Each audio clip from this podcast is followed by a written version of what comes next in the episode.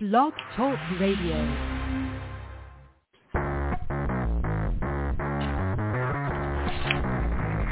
Hello and welcome to Action Radio. This is Greg Penglis coming to you from the historic district of downtown Milton on the banks of the beautiful Blackwater River. And now let's get into Action Radio. You know, I suppose I should arrange my desk before the microphone goes live so you don't hear all this shuffling of paper and all the, the weird stuff going on here. Uh, what is today? 620, 622. I got my notes here. Is it 22 or 23? No, 22. Okay, there we go. Tomorrow's 23. Yeah, today's going to be a, a lot different than yesterday. And so yesterday was just a hoot. we had all these folks.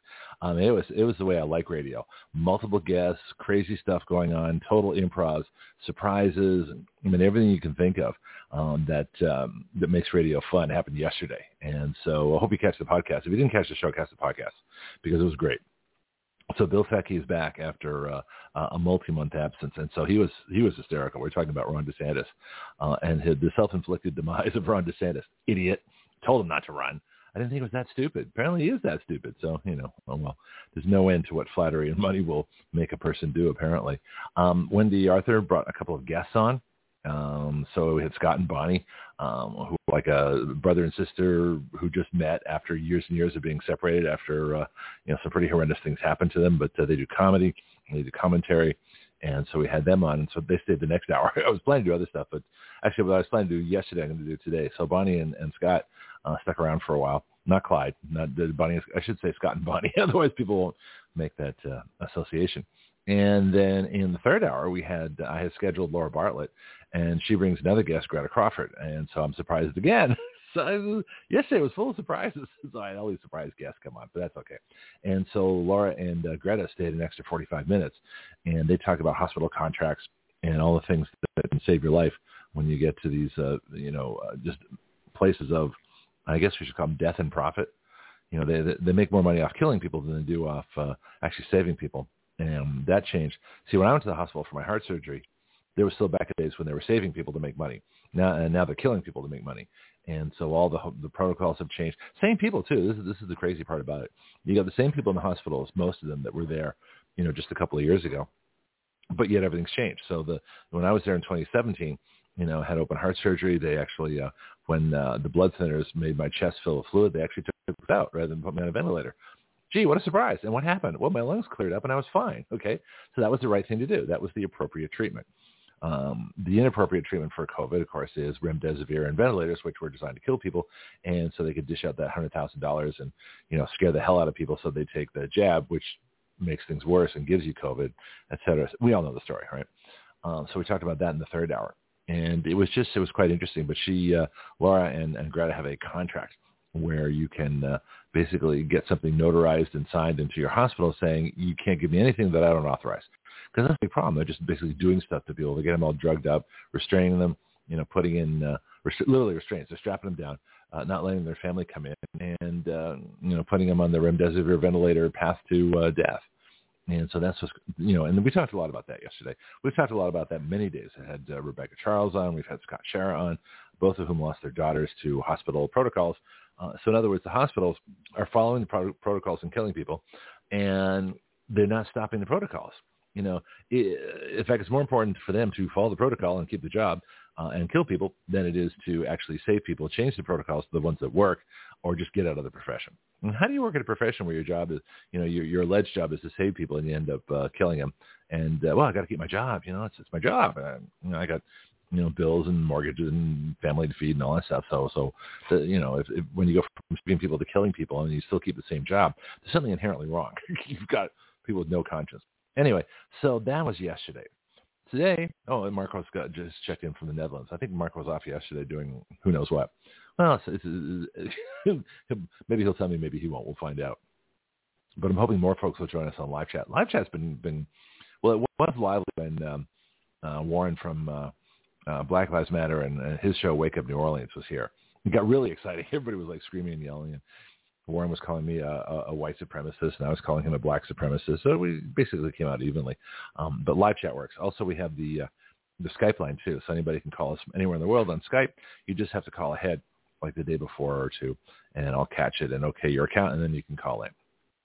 So that's how that works. And you call directly to the show on Skype, and it gets uh, put directly on board, and uh, we go from there and probably screen it. I've um, got some interesting things happening in the works, some major guests uh, possibly coming on the show or me being on their show. And so that's, uh, I can't give you details yet, but uh, suffice it to say, the, the real action in Action Radio is, is not on the show. It's actually off the show. so most of the cool stuff happens uh, off the air, and then I can bring it to you on the air. And so that works out really, really nicely. So I've got tons of articles. I've got lots of things to talk about, but hopefully we'll get maybe a couple of callers checking in, and then we can find stuff where Marco can ask me a ton of questions on live chat. Uh, I may in the show today just because I did almost four hours yesterday, and I don't have any guests. Uh, CJ can't make it today, so we don't have a wellness report. Uh, I do have in the second hour a um, a broadcast from WEBY from my classic days. I've been video two weeks at this point, so it's March 13th. You know, I started March 1st, right? So it's just under two weeks uh, of radio when I interviewed uh, Alex uh, Stewart, who was the uh, who was then the uh, uh, the director of uh, con- Students for Concealed Carry uh, in Florida. It's a na- nationwide group, so I'm going to get back in touch with them. I'll give them the interview that I um, that I'm going to play today and see if they'll come back on. Problem with uh, concealed carry for Florida for students on, on campus is they raise the age for owning a handgun from 18 to 21, which they can't do, of course. But that's unconstitutional. Uh, adults are defined as 18 now. You know, you vote, you can uh, do all kinds of things. You know, and so so the age, even though they don't let you drink till 21, the age of vote, the, the the voting and the the majority age when you can sign contracts, you know, get married and do whatever you want, you know, start a business, all that stuff is 18. And so you know, go to war, all those different things that uh, people do. And so you're not a minor anymore at 18. But uh, so if you're not, if you're an adult, then you should, uh, then by law, by constitution, you get to own and carry firearms. That's that's part of what being an adult means. And yet Florida took that away unconstitutionally. So I'm not sure. That's why you know I checked the Florida carry um, students for concealed carry in Florida, and there wasn't a whole lot on their page um, after 220 or 2020, excuse me. Well, because that's when the law changed. So when students can't carry, there's no point in having a, an organization for students to be able to carry. So that that's probably one of the first things we need to change is to get that uh, get the Constitution changed back where it's supposed to be, saying that uh, you know the right of the people to keep and bear arms you know can't be touched, and just leave it at that. Don't say except. that's the problem with the Florida Constitution. It says the right of the people to keep and bear arms shall not be infringed, except, and then they have all these exceptions which are infringements, you know, by definition. So none, nothing after the, nothing including the word and after the word except is constitutional. So you just need to delete all that stuff. All right. So a couple of hearings yesterday, and I watched them videotape because I generally edit out the Democrats because they discuss me, and quite frankly, I don't have the time. And I, and I know their arguments anyway. I know what they're going to say. So there's, there's not much point in me listening to them.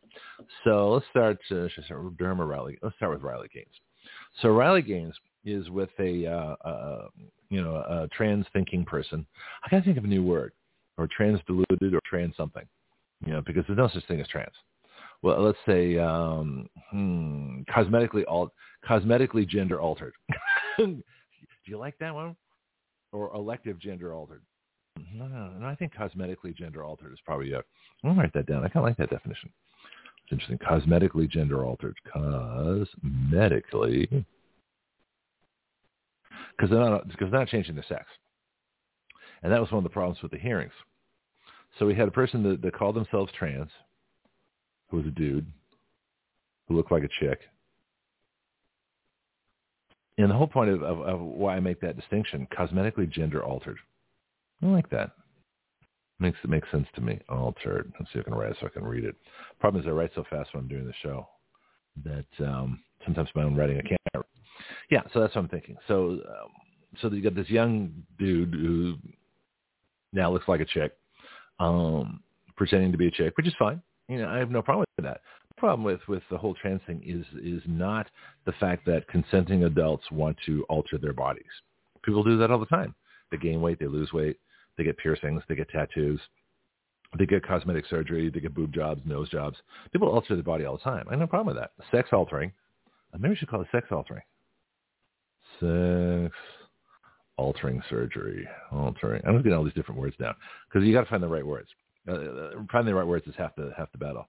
Sex altering elective surgery. sex altering surgery. And there we go. So in other words, people get sex sex altering surgery, but it's still, still who they were. So it kind of puts people in this sort of limbo It's weird, and this is why I think the whole thing is is a hoax on these poor unsuspecting people that think they'll somehow be happier uh, if they change their body from you know male, um, but remove the the part that made them male, and uh, or or try to fake you know being female, or females who try to you know be males. Chromosomally, you're still the same. You, you're you're either born male or born female, and that's it. That's that's the way the world works. Okay, despite everybody's efforts to change that, uh, and that was part of the fun of the hearing yesterday. You had some ridiculous people. Um, the one uh, um, black woman that could not say what a woman was, could not say that men are generally stronger, um, even though it's probably obvious to anybody with a brain that men are, you know, generally stronger. Not Always, there's no, there's no not always for anything. You know, the um, and then you had Riley Gaines who was talking about um, her husband, who's like ranked, I don't know, a thousandth, you know, college men can beat her every time. And she's ranked number one in the country, you know, for college women. I think she's out of college now, but for, for women swimmers, you know, and um, there is a difference. It's kind of interesting that she tied uh, Will Thomas, you know, when Will was competing against women uh, on the swim team, and he got the award because we had to give it to him for optics you know. And so there's this whole farce. So the Democrats come at this that what they were saying was that um, the reason that we have to have trans people in sports is because there's violence against LGBTQ people. In other words, they're arguing something totally unrelated to try and prove that something that uh, something that can't be or, or you know ethically or is you know violently vehemently opposed by pretty much most of the country uh, is, is good. So in other words, if we have people who call themselves trans who are still their original sex uh, competing against people of the opposite sex, that's going to do something about, you know, uh, uh, alleged attacks on LGBTQ folks. Well, of course, what they never talked about is the attacks by LGBTQ folks, especially the trans folks that scream trans rights are human rights and then attack Riley Gaines and locked her up for three hours and kidnapped her and demanded a ransom to release her. Okay, uh, the trans person, trans identified you know, person who murdered uh, the kids and the teachers in, in Nashville, Tennessee. That, that story seems to have disappeared. So the idea that you have to have Will Thomas, a man, you know, who has been surgically, chemically altered, um, swimming against women, you know, and that somehow is going to protect lesbians, gays, bisexuals, you know, trans-identified uh, folks, you know, from violent crimes uh, and not talk about the crimes that they are in fact are committing is is is disconnected. It's a false equivalency. It's like my favorite example. You know, when I say that uh, you know the people say, well, if two things are, are true, then the third thing must be true. Really? so if uh, if a butterfly lands on a mailbox and two cars immediately crash in front of you, does that mean butterflies cause car accidents? Well, no, because they're not related. You know, if you put a man on a women's swim team, is that going to stop, you know, crime? No, because they have nothing to do with each other. it's really fascinating. Anyway, so uh, Riley was the strongest one. Um, I still think she's going to run for office. I predicted it about six months ago when I saw her on, I think it was either Eric, probably Eric Bolling, and I think she was on with Tucker Carlson when he still had his job um, at Fox. And I said, that woman's going to run for office. I still predict it. Now she's testifying before Congress. And she's testifying very well before Congress. So it's only a matter of time before she, uh, I think, runs for office. I think she'll be on the ballot somewhere, uh, probably in Tennessee in 2024. Don't be surprised state rep, state legislator, uh, member of Congress. I don't think she'll run for senator right away, but a member of Congress, absolutely. And so that would be very interesting. But she said quite quite plainly, she says you can't change your chromosomes, and chromosomes determine which swim team you're on. You know, if you have two X chromosomes, you swim on the women's swim team. If you have an X and a Y chromosome, you swim on the men's swim team. You know, and, and any surgery or drug therapy you've done does not change your chromosomes, and therefore does not change your biology or your advantage um, in any particular sport. Now, it'd be interesting to see if uh, you know. Uh, you notice that the the the, the men that are are identifying as women uh, are not competing in gymnastics. You don't see them on the uneven parallel bars because women's bodies are more flexible and they can do it. Guys don't even do that event. Okay, and for the same reason you don't see women competing on the rings because they don't have the physical upper body strength to compete on the rings. So let's see a woman who's who's uh, trans-identified as a guy uh, do the rings. It's not going to happen. So it's such a farce, this whole thing. Anyway, so Riley pointed it out. But the, these other folks, the, there was like a doctor who kept talking about uh, gender affirming. Well, if you're trying to change a gender, you're not affirming, you're reversing. You're making it its opposite. So that's not affirming. So the whole thing, so that's a, that's a contradiction right there too. And the, the, the, young trans-identified, you know, uh, man who's you know, converting, trying to be a woman, and uh, how brave and wonderful she is. So the Democrats were all using stupid arguments, like they usually do, about things that weren't relevant, and refused to deal with the fact that you've got men on women's swim teams. Now the Republicans actually dealt with that. So so the Republicans would talk to Riley Gaines, uh, and the Democrats would talk to the liberals. it was a fascinating hearing. So much for that one. The second hearing that took place yesterday, and this one was quite interesting also, um, was the John Durham hearing. Now, John Durham is a protege of Bill Barr, who is one of the worst attorney generals ever, who pretended to uh, you know support Trump, but he's actually a Bush globalist, uh, and he was one of the inside plans to sabotage Trump. He was the one that said that refused to investigate you know, all the election fraud that caused the election to be stolen in 2020, saying that, first of all, he said that the, there was an election fraud, which of course is totally absurd. Everybody knows there was, especially the Democrats because they caused it. So Democrats know better than anybody about all the election fraud and the stolen election because they spent years engineering it. so of course they know. Um, and Bill Barr, and then he said there wasn't enough election fraud to change the result. This is his, his, his big line, right? There wasn't enough election fraud to change the result. So, he, so in other words, because of that, he wasn't going to investigate it. Well, that's like saying there wasn't enough money stolen from the bank to put him out of business. So it doesn't change the ability of the bank to carry on business. So, so that robbery doesn't count. there wasn't a robbery. Really? Tell that to the to the bank and the customers. All right. So anyway, it's the same logic. You know, there wasn't uh, enough illegal drugs in the system to kill him. Therefore, we're not going to prosecute them for using illegal drugs or selling illegal drugs. Huh? That's the standard. So if your standard is there isn't enough to change the result, there wasn't enough money stolen from the 7-Eleven to to put them out of business. Therefore, it wasn't a, it wasn't a robbery or wasn't shoplifting. You know, that's just absurd. The, but that's that's Bill Barr's standard of justice. And he was the attorney general, right? So his protege and part of the cover-up uh, was John Durham. So John Durham was the one who was sent to investigate the Russia collusion hoax, the, the made-up um, campaign by Hillary Clinton that Donald Trump was a Russian agent, which of course she is. This is all projection. She is a Russian agent who gave away 20% of our uranium to Putin. Now, strangely, that didn't come up in the hearing yesterday. At least I didn't hear it. Should have. That would, that would have been my first question. So where's so uh, so where's Hillary Clinton's 20% of our uranium? Russia has it. Well, there's no more Russian agent than someone that gives away 20% of our uranium so Russia can have uh, free energy. That's a Russian agent. You know, Trump? No, of course not. Democrats don't see it that way. So they, they hate Trump, so anything they can use against Trump. So they're still talking like the, I mean, the Durham report proved that this, this whole Russia hoax thing was a complete and total hoax, but the Democrats are carrying on as if it didn't happen. They say, well, Trump's guilty of this and he's guilty of, he's a Russian agent and all this. They're just basically reciting things that have already been proven wrong, but they don't care because it's the talking point. It's the emotion that matters. And one guy said, "Well, you can't deal with Trump. He's he's he's damaged goods." And um, yeah, like like like like Brandon's something special. Come on, give me a break. Brandon's not even a legal president. But they don't see that either because it's all about power, and this is stuff we all know. But the fascinating thing about the Durham report and what we said, what we said here at the time back on Action Radio, because Durham was charged with investigating the Russia hoax back in 2019. Of course, the Russia hoax happened before the 2016 campaign and was carried on for two years later. And and so Barr, you know, Bob Barr, Bill Barr, excuse me, reluctantly appointed someone who he knew would not investigate and would take forever to do. And we said that at the time. We said in 2019, when Durham was charged with investigating the Russia hoax, we said if he doesn't come up with his results before the 2020 election, there's no point then we know he's part of the cover-up. Well, guess what happened? He didn't come out with the stuff, you know, uh, before the 2020 election. He didn't come out with his report anytime in 2020 or 2021 or 2022. Not until sometime early 2023, three years after the report would have done any good, does he come out with it. And he basically said stuff we already knew. So that's not a report. That's a cover-up. He's part of the cover-up. I knew he was going to be part of the cover-up. Everybody knew. We all talked about that back in 2019. So you give it to Durham? Durham's deep state. He's a protege of Bill Barr. He's not going to do anything. He's not going to uh, throw anybody in jail. He's not going to investigate it. He didn't. You know, Matt Gaetz, you know, my congressman had him on the grill, and he said, "Well, how come he didn't investigate this person? How come he didn't investigate them?" Well, that was the scope of our investigation. No, it's not. you know, Matt Gaetz says, "Look, it's right here in black and white.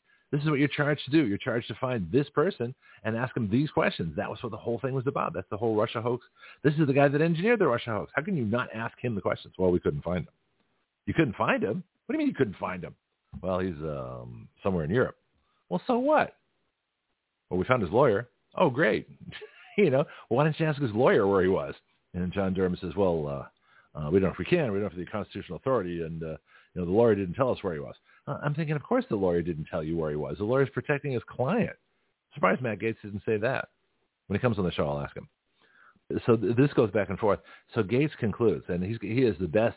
Uh, there's like he had two five-minute things. You got to listen to both of them because they're both brilliant.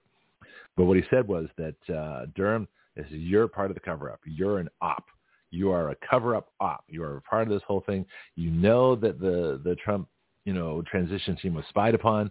You know about the meeting on January uh, 5th, 2017 you know, right before January 6th, before the electors were counted.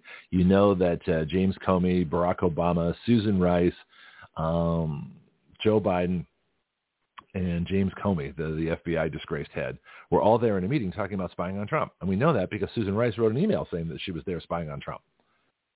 So we all know this. But he never investigated it. Why? Because he's part of the cover-up. you know, and once you realize that he's part of the cover-up, it's easy. All right, you can just tell. So is anybody going to investigate this? Well, we'll find out. But what, what the but there's another problem too. You know, Kevin McCarthy, Kevin McDeep State.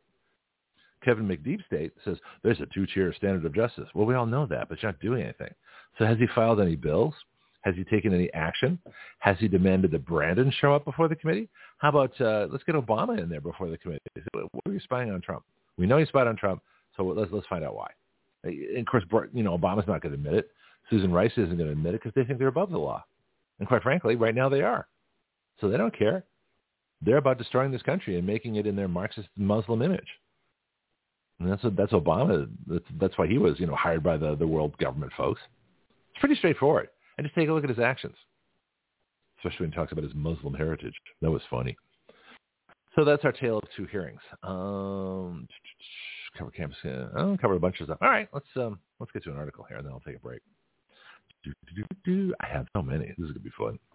So uh, let's see if I can get the most scandalous stuff up first here. Okay, now let's let's go. I've got I've got I'm learning how to you know coordinate my articles on on you know like put five articles on one window so my show doesn't shut down. Let's start with my very first article here. How Ron DeSantis helped conceal the truth about Jeffrey Epstein's sex crimes in Florida the same year Epstein allegedly, quote, killed himself. That's our first scandal. This is from Loomer Unleashed. This is Loomer, who I'd love to get on the show. June 20th. So what, two days ago?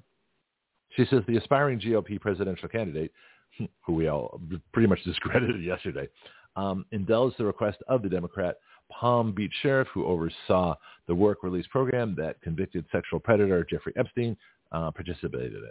So there we go. Let's see if I can uh, scroll down a little bit. Nice picture of Epstein, nice picture of Ron DeSantis, and a badge in the middle, the sheriff's badge.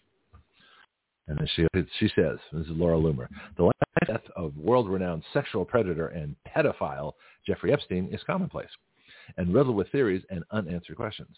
It shocked the world when it was announced that Jeffrey Epstein had been found dead in his New York jail cell, which was reported as suicide. It's the Clintons' favorite method of death, right? Suicide. More people have died of suicide around the Clintons, um, strangely, than anybody knows about.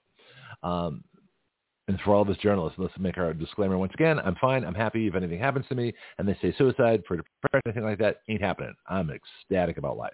I'm having so much fun. I can't stand it. Anyway, disclaimer once again issued. All right, so it says suicide on August 10th, 2019, just 35 days after he was arrested. Pretty amazing. Now, why would a guy that can afford the best lawyers in the world kill himself? The answer is he wouldn't. Why would a guy that has all the power in the world uh, to do pretty much what he wants? He has his own island. He's bought and paid politicians. He's friends with Bill Clinton. You know, he's friends with Prince Andrew. They come to his pedophile island. You know, the rich and powerful, you know, do what they do with underage girls because they're sick the sick pervert pedophiles, uh, why would he kill himself in a jail cell before he's even had a trial? And the answer is he wouldn't because he can afford the best lawyers in the world. You know, and he's an arrogant SOB. so, so this is why, you know, so even if you don't know the evidence, you don't know the story, just, it's just on a rational basis. You know, use what we use here, the, the, um, the, the logic and reason filter. The logic and reason filter tells me that he would not kill himself because at least until, now if he was found guilty, and faced, you know, 50 years in prison? Yeah, maybe. That's possibly understandable if he was massively depressed and had access to a whole bunch of drugs or things like that. But the idea that he self-strangled him, you know, he self-strangled before the before the even a, a hearing or an indictment or or I mean or an arraignment or anything, was in a holding cell waiting for his. Uh, I guess, no, I guess it was a trial. It's probably been arraigned. You know, before he do anything, he had anything happen in the trial, he's going to kill himself. No, rich people don't do that because they can afford good lawyers. This is why if you can afford a good lawyer, you don't kill yourself. I mean, that's that's pretty obvious. Then it says at the time of his highly suspicious death, uh, Epstein was awaiting trial on sex trafficking charges after he was accused of sexually trafficking dozens of underage girls and engaging in sexual acts with them. So what is this perverted pedophilia fascination that rich dudes have for young girls? I it's it's truly sick, but it, it just seems to me uh, the pattern that it's the richest folks that go for the youngest girls. What is wrong with them? Do they think because they're all powerful they can do anything they want? Apparently they do. They had an island where they were doing anything they wanted. Where are the parents? you know, these poor girls. Anyway, so a lot of them are growing up to be uh, women, adult women, and they're going to start writing books, and hopefully they'll, they'll get something back for the abuse they took. All right, next paragraph is, according to the unsealed federal indictment, an announcement made by the United States Attorney's Office in the Southern District of New York, the same one as prosecuting Trump for all kinds of bogus charges. My line. Prosecutor said, back to the article, in or about 2002, which is right after 9-11, up to and including at least or about 2005, quote, Epstein sexually exploited and abused dozens of underage girls by enticing them to engage in sex acts with him in exchange for money. Epstein allegedly worked with several employees and associates to ensure that he had a steady supply of minor victims to abuse and paid several of those victims themselves to recruit other, other underage girls to engage in similar acts for money. Hmm. Interesting. But this guy is truly uh, truly debaucherous and decadent. Anyway, it says he committed these offenses in locations including New York and Palm Beach, Florida. This is the indictment described how Epstein would lure women to his gated compound in Palm Beach, where he would pay young girls, many of whom were underage, well, that's what definition of young, hundreds of dollars to, I'm not going to go into all details. Uh, prior to being arrested and jailed in New York, Epstein, who made his fortune as a financier, did anybody ever look into that? How did he make his money? You know, was he was he given uh, because of his uh, proclivities, shall we say, or his illegal activities, or his access to young girls that he provided to the rich and powerful? Um, was it, you know, did he get sweetheart deals for finances? Did he get insider trading? I don't know. It wouldn't surprise me. You know, that that's how that's how the Clintons make their money, insider trading and the and the, the foundation where they get donations, which they keep. Anyways, says prior to being arrested in jail in New York, Epstein had previously been investigated in Florida more than 10 years earlier in connection with the sexual abuse of underage girls. Yeah, there was some uh, DA, I've forgotten the story, but somebody actually investigated him, and they dismissed all the charges despite overwhelming evidence to the contrary. Gee, how'd that happen? This is what I say. If you know this guy's so arrogant, he gets arrested the first time ten years, you know, previously, walks out of that charge. Why? Did, you know, I don't think for a second he thought he wouldn't walk out of charge too. So why would he kill him? And the answer is he wouldn't. Anyway, article says, while there's enough salacious details surrounding the uh, Epstein scandal to fill an encyclopedia, the Florida-based investigation into Epstein first began in 2005 by police in Palm Beach, Florida, after the family of a 14-year-old girl reported that she was sexually molested inside Epstein's Palm Beach mansion. Look at the part where let's see if we can get the part where it brings in uh, DeSantis. It's a rather long, long article. DeSantis, DeSantis, DeSantis. I don't see him yet. Uh-uh-uh. I'm going to keep going here for a minute. This is probably long articles because I write long articles myself too. I'm not I'm not much better. Here we go. The biggest controversy surrounding Florida's handling of just Jeffrey Epstein's cushy plea deal was the decision by Palm Beach County Sheriff Rick Bradshaw, who was a Democrat, to allow Epstein to serve out his prison sentence in a private, low-security wing of the Palm Beach County Jail, where he participated in a work release program under Sheriff Bradshaw. At the time, Epstein was well-known and high-profile, a Democrat donor who had close associations with President Bill Clinton. Under the work release program, Epstein was allowed to leave the jail for 12 hours each day, six days a week. Wow. When Epstein wanted to leave the jail, he was picked up by his private driver and a security guard, driven to his office where he conducted work meetings and met with visitors. Huh, cushy job. Some jail. Is, it, is that what jail looks like? Hmm. Uh, so I'm going to skip down here. Okay, more details, more details, more details. I'm looking for the word DeSantis. Where's DeSantis figure into this? Doesn't say. How Ron DeSantis helped conceal the truth about said, if you're not going to talk about DeSantis, why am I reading this article? One might wonder that. Greg, don't you read all your articles ahead of time? No, not completely. Quite frankly, I don't have time. Uh, let's see if I can find. Of course, now I'm skipping down. I should take a break right now. Let's see if I can find anything relevant in this particular piece on uh, what. The, see, this is something I noticed too: is that people will title something salaciously. You know, Ron uh, DeSantis was involved in Epstein, and then not talk about it hardly at all. It's like one line somewhere in, in, the, in the in the piece. All right, 7:30. It's a good time to take a break anyway. Uh, let me play a couple things for you. I'll see if I can find what I'm looking for in this article, and be right back to you. Greg Penglis here for my book, The Complete Guide to Flight Instruction. Everyone at some point in their life wants to learn how to fly. Few try. Even fewer go on to get a license. I believe a major reason for that is how we teach people how to fly. My book is designed to help you navigate the flight training system, but it's so much more than that. It really describes an entirely new way to teach flying. So if you've never tried a lesson or got discouraged in your training and quit for any reason, this book can help you. Don't be a rope pilot who just follows procedures. Be a thinking pilot who makes great decisions, who understands all the reasons why we do what we do. You can incorporate these principles into your own flight training at any time. The Complete Guide to Flight Instruction is featured on the Action Radio with Greg Penglis Facebook page and is available from Amazon.com.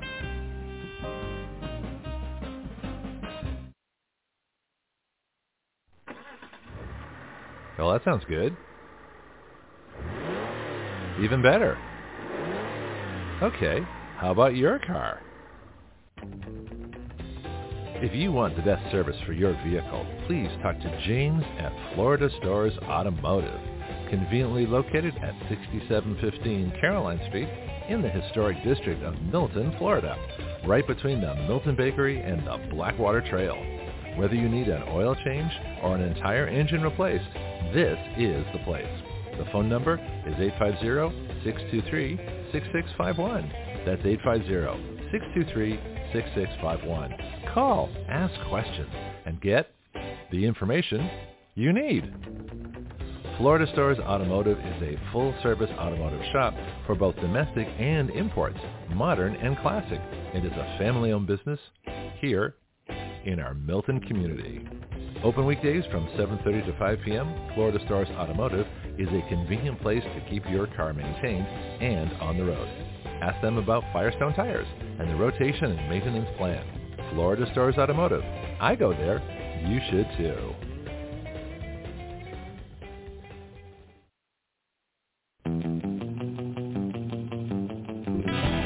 Action Radio part of the ADHD radio network, the ultimate free speech zone.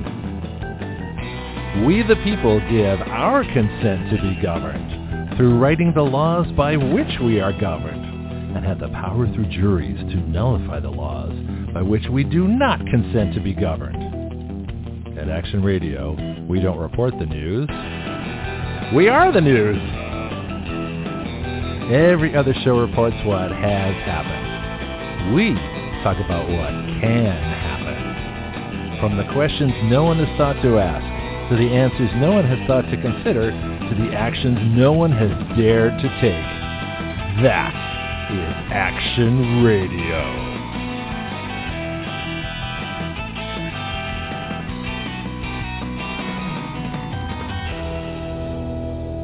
Okay, I found it it took a while, but uh, yeah. So back to our article here, uh, Laura Loomer, who says, I reached out to Senator Book's office. Senator Book is one of the uh, um, folks I was talking about the work release program and things like that for Epstein. Anyway, so that's uh, I'm just sort of jumping into a paragraph here, but you'll you'll catch up. Anyway, it says and they confirmed the legis- legitimacy of this letter she sent.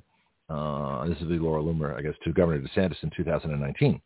After she sent her letter, Senator Book said she received death threats and over a dozen phone calls from supporters of Palm Beach Sheriff Bradshaw ordering her to cease and desist her efforts to have Governor DeSantis investigate the Palm Beach County Sheriff's Office relationship with Jeffrey Epstein during his work release program. So this is kind of key. So maybe, maybe I should just back up a little bit here. So here's a letter from uh, Senator Lauren Book. And here we go. So this, let's, let me back up just a bit here. Um, Okay, so here we go. So all right, so I guess you got all the details. I keep going back. So there's more details here. Anyway, so Jeffrey Epstein arrested July 6, 2019. 13 days later, July 19th, Sheriff Rick Bradshaw of the Palm Beach County Sheriff's Office ordered an internal investigation uh, into handling of Jeffrey Epstein work release relationship, which is overseen by Bradshaw uh, 10 years prior. Well, there we go. Oddly, Bradshaw never once called for an investigation into the unethical work release program between 2008 and 2019, which suggested the investigation was only prompted out of Bradshaw's fear of what would be uncovered about his own unethical and possibly illegal actions as the overseer of the work release program. So, so there's bogus work release program. Epstein's out 12 hours a day. you know, it's not really what we would call incarceration. Anyway, so the senator, Lauren State, so Florida State Senator Lauren Book, who's a Democrat representative from Broward County, uh, which neighbors Palm Beach County, sent a letter to Florida Governor Ron DeSantis on July 23, 2019. And she which she addressed the alarming fact that Epstein was able to sexually abuse young girls while under Sheriff Bradshaw's work release program. See, this is the key to it. Okay, this is this is where it gets interesting. All right, so uh, Epstein's out, you know, like I say, uh, assaulting girls, uh, sexually abusing girls under a sheriff's work release program. And so Lauren, Senator Lauren Book says uh, this is uh, yet another breakdown of the system's dealing with this pedophile abuser. She says, we are calling for accountability on all fronts, and to that end, I am formally requesting for you to direct the Florida Department of Law Enforcement to investigate this matter. And there's the Florida Senate letter. So you can see this. I posted this on Facebook, but you can look up Laura Loomer, Loomer Unleashed on uh, Substack. So you'll find this kind of stuff. Anyway, says, I reached out to Senator Book's office. That'll be Laura. They confirmed the legis- legitimacy of the letter, which they put here in the article, and away you go. All right, so fast forward down a little bit. Book, Senator Book was warned that calling for an independent investigation into Sheriff Bradshaw would be politically disadvantageous to her career. Since Bradshaw is close to John Kazanjian, the president of the politically influential Florida Police Benevolent Association. why is he in, why is he interested in this, right? To the report, to according to a report, Kazanjian, who is also president of the Palm Beach uh, PBA, endorsed DeSantis for governor. There we go, and served DeSantis Public Safety Transition Team. The PBA contributed $25,000 to DeSantis Political Action Committee. So this is getting kind of incestuous. You got Jeffrey Epstein, you've got uh, Broward, uh, the sheriff Bradshaw. Now we've got this guy Kazanjian. Um, this is the makings of a big scandal, right? So in 2018 statement, PBA President Kazanjian said, Ron DeSantis understands the dangers our officers face in our prisons and our streets. Yeah, yeah, yeah, yeah. Okay, fine. Uh, anyway, so it says it's rather alarming to know that Sheriff Bradshaw found it appropriate to oversee his own internal investigation. Yeah, they do that a lot. This is what the FBI does. Well, we'll investigate ourselves. Right. That was and it says sexual crime uh, in his police department under his watch was accused of being involved in. Well, that's interesting. If it wasn't for Senator Book's letter to Governor DeSantis, which resulted in a firestorm of media coverage and a public pressure campaign uh, on both the, the police benevolent folks and Governor DeSantis, perhaps Bradshaw would have gotten away with overseeing his own investigation into sheriff. All right, so it goes on and on and on, more and more letters, things like that. You get the idea. It's a big scandal. So the question is, what happens next? And so let me just uh, summarize the, the, last little paragraph here. When I, when I say next, what's going to happen to Ron DeSantis? Because I don't think that he's going to get away from this. Um, unless, of course, it's the Democrat media that doesn't want to pick it up because they want to advance him. So maybe that's part of the scandal too. The fact that uh, the media is not picking up on this now, and the Republican media, you know, doesn't want to do it because they like Ron DeSantis, and the Democrat media doesn't want to pick up on it because they want DeSantis to run against Trump. And the scandal's still out there. Anyways, the last few paragraphs say Jeffrey Epstein is dead and the circumstances surrounding his death are questionable at best. Did uh, Jeffrey Epstein kill himself? If not, who killed Jeffrey Epstein? Why did he pay the Police Benevolent Society $130,000 during his imprisonment while under work release? How come the officers who violated work release rules were never held accountable? These are good questions. Many questions remain unanswered and many victims have left unfulfilled of the justice they deserve to receive as victims of the sex- serial pedophile and sexual predator, thanks to Florida's failure to deliver accountability and transparency. In other words, they failed to do their job. I don't like the word transparency. It seems, it seems kind of wimpy. You know, I think accountability is probably stronger. Anyway, it says, while Governor DeSantis, who likes to refer to himself on the campaign trail as the law and order candidate, is running for president in the 2024 GOP primary against President Trump, Sheriff Rick Bradshaw the longest-serving sheriff in Palm Beach, well, there's a problem right there, is currently running for his sixth term as Palm Beach County Sheriff. He should probably, he should probably go too, right?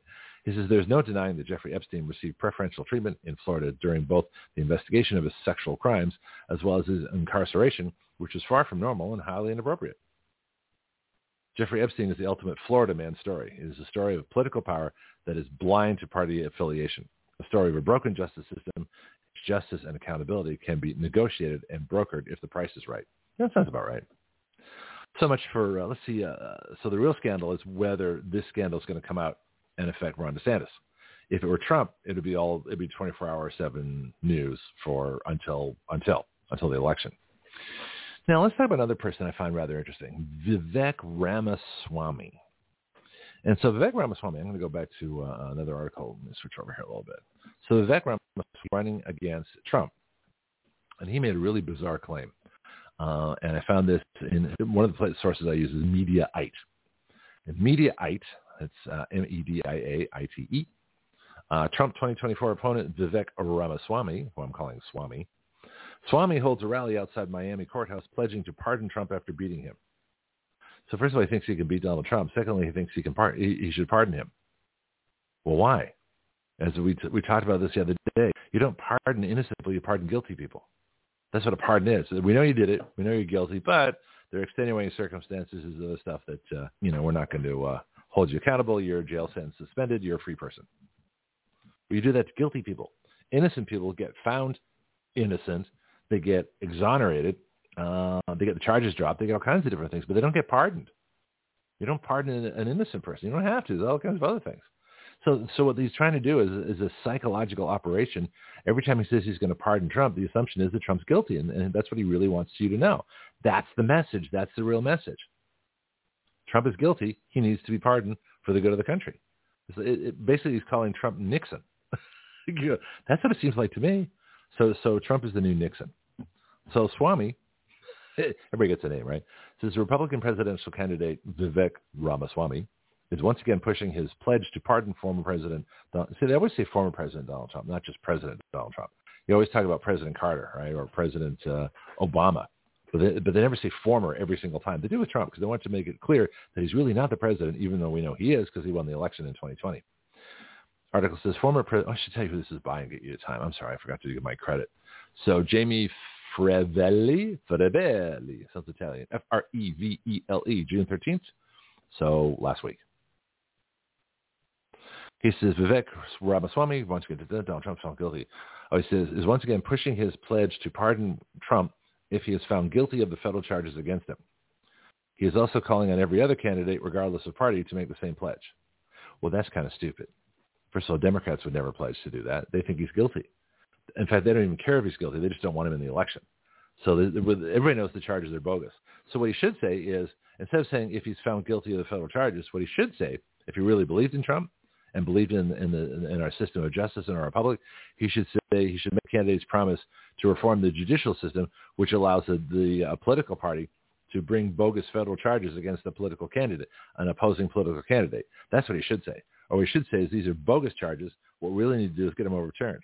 Or he should say the judge, who's a Trump-hating Democrat, should be recused and gotten rid of. And in fact, the whole trial should be thrown out. That's what he should say, but he's not. He's saying Trump should be pardoned if he's found guilty. Well, how can he be found guilty of bogus charges? How can he be found guilty when there's no evidence? How can he be found guilty of something he didn't do? And the answer is he can't. But that doesn't matter because he wants you to have this impression in your mind that Trump is guilty. That's what he's saying. And the idea of pardoning him, that's not the message. The message is Trump's guilty. That's the message. That's why I didn't. That's uh, from then on I didn't trust this guy. I thought, wait a minute, this guy's a plant. This guy's a world government stooge. This guy, I don't know what he is, but he's not. He's not uh, some independent Republican, you know, running for uh, office out of the goodness of his heart at 37 years old, whatever he is. Then it says Swami, actually it's Ramaswamy. Swami took the cameras outside my, on the Miami courthouse where Trump is set to be arraigned, before the arraignment, and used the opportunity to rally support for his commitment to truth. Well, that's projection, folks. That's a lie. So anybody who talks about a commitment to truth is probably lying, and I think Swamy is lying too. He says, hold on, so during a speech, Swami says, whoever won't sign the pledge should be prepared to explain why they won't promise to pardon. The twice impeached, twice indicted former president. See, there you go. So this, this is how I know he's a Democrat, right? Because the Democrats use this line all the time, twice impeached, twice indicted. Well, you can be uh, you can be impeached 50 times. And the problem is, does that mean you're guilty? Or does that mean they're just bringing bogus impeachments? Well, we know they were just, the Democrats were just bringing bogus impeachments because they wanted to sabotage his administration. Twice indicted? People are indicted all the time. They're guilty. False accusations? How many people are indicted for false accusations? All the time. That's why we have a trial in the court system to weed out the false accusations, to make sure that people get all their rights. The, uh, the Bill of Rights, three of the rights, the fourth, fifth, and sixth, actually seven, four of the rights, fourth, fifth, sixth, and seventh of our Bill of Rights are dedicated to the rights of the accused. Because the accused get so abused in every other country. Just because you're accused doesn't mean you did it. Like my thing, I can accuse Nancy Pelosi of sleeping with fuzzy blue teddy bears. Is that real? No. Might be. I don't know. I mean, I'm just guessing. But the point is that that's just an accusation. An allegation is even, even weaker. An allegation means we think you did it with no evidence. An accusation means we think you did it and we think we have some evidence.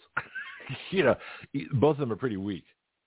Indictment means we think you did it and we convinced a, a grand jury to indict you, uh, you know, along with a ham sandwich.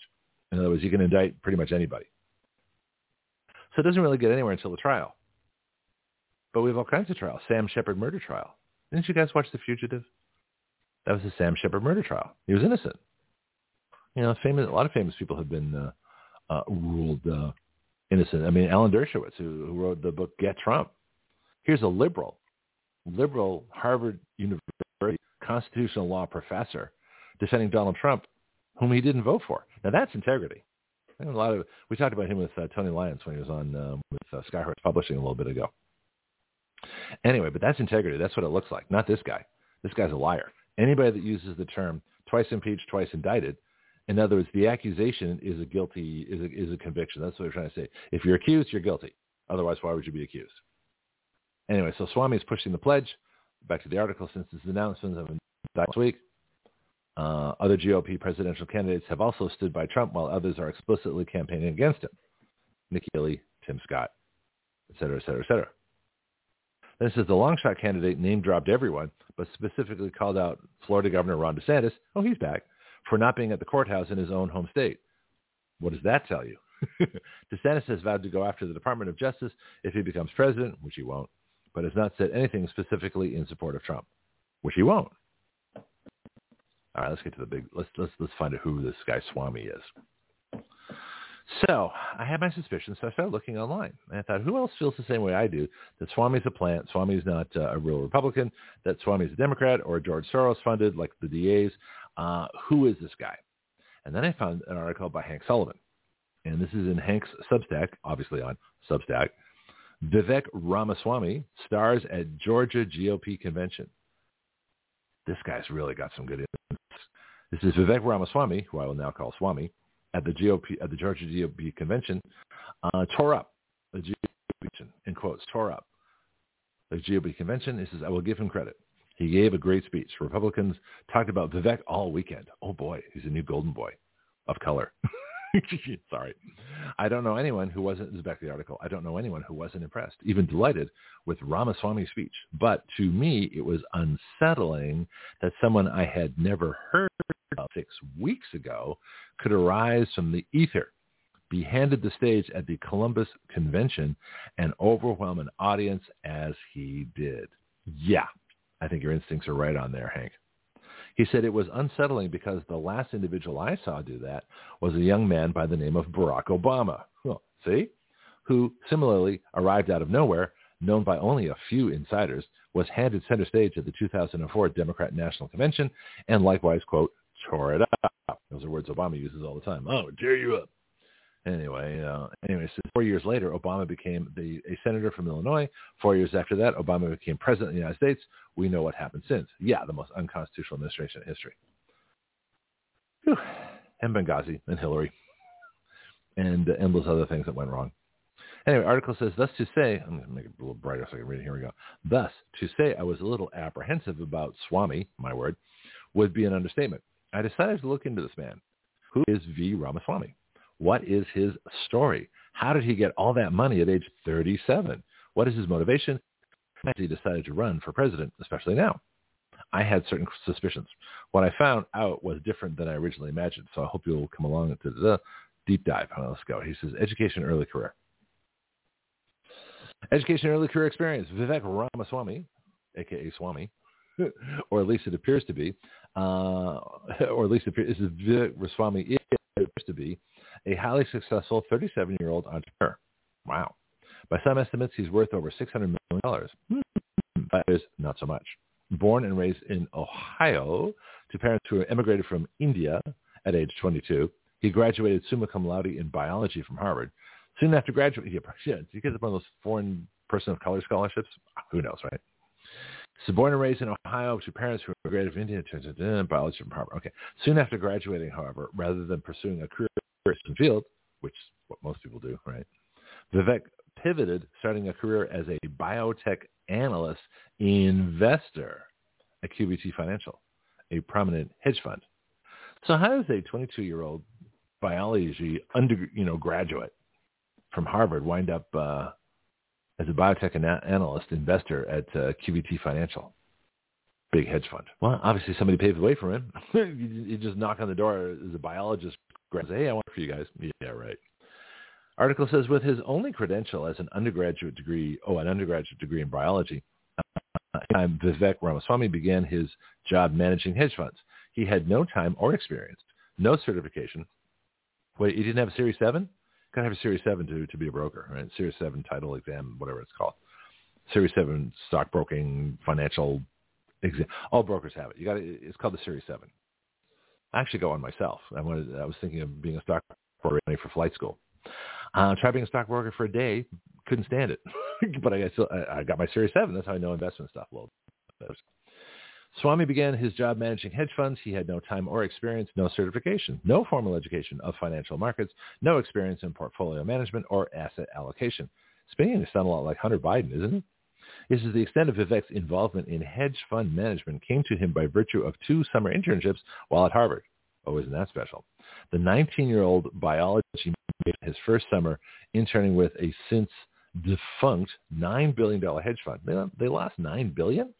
This from Amaranth Advisors. Looking back, Vivek would tell interviewers he opted interning uh, at the hedge fund over biology because, quote, the thought that working in the firm's biotech division, where a team of doctors and scientists evaluated stocks for the firm to invest in, might be more exciting than working in the lab.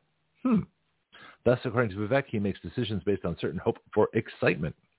Well, I do that. I don't, I'm with that. This is the second summer Ramaswamy, or Swami, spent interning at Goldman Sachs. Hmm. Heard that name before as major Democrat donors, where he had little in the way of responsibility, little or no hedge fund investing training, and worked in, the, in an environment he later referred to as a charade. Yep, that's definitely sounding like Obama. He says, so there you have the extent of Vivek Ramaswamy's knowledge and experience in investing and managing hedge funds prior to taking a job uh, doing just that at QVT. That a lack of formal training. He doesn't even have a management or finance degree. He's got nothing. He's biology undergrad. Then you even a graduate degree. He's like Fauci. you know, Dr. Fascist. Dr. Fascist only has a basic medical degree. He doesn't have a, he doesn't have expertise in, in vir- virology or any special molecular biology. He doesn't have anything beyond a basic MD. Now, a basic MD is pretty good. I mean, it's definitely a graduate level degree, but it's a basic doctor degree. It's not, it's not like a specialty like all the other stuff you through jail, like my friend Judy. Anyway, says despite a lack of formal training in financial matters while managing QVT investments, winning struck twice for the market for the rookie hedge fund manager. How did that happen? This is like um, this is like Burisma. yeah, this is this is this is definitely the the Obama Hunter Biden you know combination candidate here. So in 2008, he began a program of buying shares of a little known biotech company Pharmasset, Pharmasset, P-H-A-R-M-A-S-S-E-T, at $5 a share. Three years later, Pharmasset would be purchased by Gilead at $137,000 a share. Okay, folks, quiz time. Who knows what Gilead produces? Come on. Who knows what Gilead produces? Do, do, do, do, do, do, do. Drink of water while you're thinking. Mm-hmm. Okay, that's better. Gilead produces remdesivir. Oh yeah, the remdesivir ventilator death march. Hmm, sounding familiar? okay, so Gilead, owned by Mrs. Rand Paul.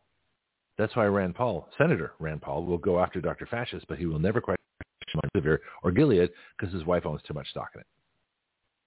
That's what we call insider trading, folks. And uh, we also call that corruption. know. All right. So back to the article. In 2008, he, in other words, Swami, began a program of buying shares. All right, I said that all right. So he goes. So he goes. Pharmasset, five bucks a share. Then uh, those five dollar shares go to 137 dollars, which is a rather substantial profit. In the what the 800 percent. I don't know what it is anyway. Um, 137 is one of the largest Pharmasset shareholders by then. QVT did very well. Of course it did. Vivek worked his magic a second time, purchasing another small but promising company, greatly profiting QVT and becoming a partner in the firm as a result. Was that skill or was that luck? Or my theory was he uh, given insider trading information and being groomed for a run uh, against President Trump. Anyway, article says either way, managing hedge funds did not prove as exciting as Vivek first imagined to stimulate his demanding intellect. in 2010, while still working at QVT, with the company's blessing, Vivek began moonlighting as a student of law at Yale University. Well, there we go. Now we're getting to the good stuff. After three years, Vivek earned his degree, hmm, what's usual for law, law school, three years, completing a personal project he would later claim to he undertook purely for the intellectual experience. Oh, really? Back radio for the intellectual stimulation. He's graduating 20, in 2013 at age 28. To help pay for his intellectual experience, Vivek took advantage of a $90,000 scholarship from the Paul and Daisy Soros Fellowships for New Americans. There's the Soros connection. Okay, graduating in 2013 at age 28. Wait a minute, 28 from law school? I guess he did some work first, then he went back to law school. To help pay for his intellectual experience, Vivek took advantage of a ninety thousand dollar scholarship from the Paul and Daisy Soros, S-O-R-O-S, Soros Fellowships for the New American Americans. What, do you mean by New American? Oh, because he moved here from India. So wait a minute, how come I didn't get one? I was a New American back in 1981 when I got my American citizenship. How come I didn't get one of these ninety thousand dollars scholarships? What? Because I'm not a person of color? Because I'm a dude? yeah, we'll see. Because I'm conservative. Actually, I'm way more. Um, you know, I make conservatives look liberal. Anyway, so, so the article says, "Who is Paul Soros?" Paul Soros. Paul Paul is George Soros' brother. Ooh, have a relationship of some sort with the Soros family? Well, of course he does, because we don't know. But before announcing his presidential bid, concerned that any relationship with Soros would tarnish his image, which it would, Vivek paid a Wikipedia editor to remove references to Soros. The edits completed two weeks prior to his announcement. That would be for president. Huh? Huh? Yeah, Vivek. Why don't you come on my show? Let me ask you some questions. That'd be fun. Because thus, we know young Vivek Ramaswamy, known as Swami, was a brilliant Harvard biology student who never worked a day in biology. and we know he was at least a competent Yale law student who never took the bar exam and never practiced law, and who paid for his degree out of money received from George Soros's brother. Finally, we know Vivek gets bored easily, always looking for the next big thing to excite his senses and stimulate his intellect. Well, I, don't, I don't know. How about, uh, you know, crack cocaine and Burisma? Why don't you go see Hunter Biden? Probably buds. So then it says starting his first company. Instead of pursuing a career in law within a year of graduating Yale, Vivek Swami opened up, uh, opted to put his talents to work in a field in which he had no training to speak of and no experience and very little apparent knowledge. The pharmaceutical industry. Huh. huh. So there's your Gilead. There's your, there's your connect to uh, this, this company. Let's see if we go back a bit. Where is this? this oh, yeah. So the Pharmasset so he gets the he gets the the uh, QVT finances. Then he he buys Pharmasset. That's bought by Gilead, which makes remdesivir. And now we get this other uh, pharmaceutical thing. So he founded Roivant Sciences, back of the article, in 2014, to be a pharmaceutical holding company serving as its CEO until 2021, hmm, after the 2020 election. Okay. Vivek had the idea of drug formulations previously shelved by major pharmaceutical companies, establishing various corporate subsidies to conduct additional research, undertake clinical trials, and is successful bringing these drugs to the market. Mm-hmm. Although Vivek had no experience running a business at any level, somehow he capitalized Roivant in an IPO, that's an initial public offering, raising $93 million from investors. This guy's good. He can do no wrong. He's like the golden child. He's the superstar. He's the man. Vivek Ramaswamy. Do no wrong. And then it says that's, that, that was all me talking. And then back to the article, it says, and somehow he recruited several well-known Democrat figures to become board members, including former Senate Majority Leader Tom Daschle, hmm, former Secretary of Health and Human Services under President Barack Obama, that would be Kathleen Sebelius, and former Administrator of the Centers for Medicare and Medicaid Service, Donald Berwick. And if you know Centers for Medicare and Medicaid Service is the government agency that is paying all the hospitals to kill people on remdesivir and ventilators. One big happy family? Yes, they are. So don't expect Vivek, if he gets to be president, to be signing our vaccine product liability bill anytime soon. Anyway, says the first drug Vivek attempted to bring to market was one previously shelved by GlaxoSmithKline, one engineered to treat Alzheimer's and the other cognitive disorders, for which he brought, bought the rights to further develop, investing $5 million. Vivek established an offshore entity in Bermuda, probably to hide his money, uh, Axovant to own and perform the work, subsequently capitalizing Axovant into the largest IPO initial public offering ever undertaken, immediately raising over $300 million for his products. That's where he makes all his money, right? All this insider trading, all this corrupt stuff, right? So that was a remarkable amount to raise considering Axovant had no marketable product to sell. So why would you invest in a company that has no product? Well, you wouldn't, unless it's part of a pyramid bribe you know, grooming scheme for, for this guy for, for politics. Anyway, says the bat Vivek Ramaswamy or the uh, brass ring with others, better capitalized and more knowledgeable, has always fallen short of grasping. In other words, he didn't have the knowledge or experience to do what he was doing. Okay. Anyway, this is this is I'm going to this article in a bit. This is it difficult not to notice the amount of non, unnatural, unfounded uh, trust investors consistently uh, place in Vivek Ramaswamy. Well, that's interesting. He had no training in business, not even a childhood paper route. He had never worked in the business so much as a bag boy for a store. Yet he navigated various. Uh, yet as he navigated various career paths, investors jumped at the chance of allowing him to manage their hedge funds and to give him money to start a business with developing a long shot drug in, in the initial development. With deep pockets and an experience of glass, GlaxoSmithKline, that's a huge pharmaceutical, right? Deciding he would never uh, decided uh, decided would never pan it. Oh, I read that sentence again. It's a big sentence. He had no training in business, not even a child had never worked in business uh, so much as a bag boy for a local grocery store. Yet he, as he navigated various career paths, investors jumped at the chance of allowing him to manage their hedge funds and to give him money to start a business tasked with developing a long shot drug, uh, the initial developer, with deep pockets and the experience of GlaxoSmithKline, deciding would never pan out. That's a bad sentence. Vivek uh, thought differently and convinced investors to have faith in what he told them, so they gave him all that money based on a hunch. What was it that he, he did? Yeah, same old stuff here. Okay. Huh. This is a fun one here. Vivek's companies generally lose money. Since for all his touted, touted success, Vivek Ramaswamy's companies, led by flagship Roivant, generally operate at a loss.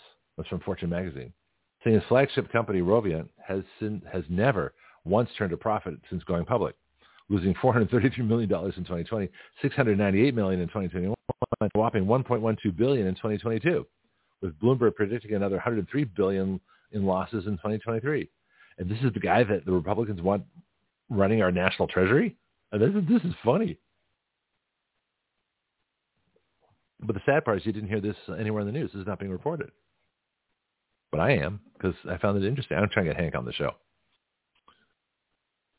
He says, having built a personal fortune despite the unprofitability of his business of his companies, Vivek ultimately decided to move on from Roivant day-to-day operations. In early 2021, either voluntarily or forced by the board, Vivek Ramaswamy stepped down as CEO, once again turning his attention to something else, constantly searching for excitement and next big thing. Well, you get the idea. Uh, there's more on, on Vivek. I don't know if I come back to it. I might try another time.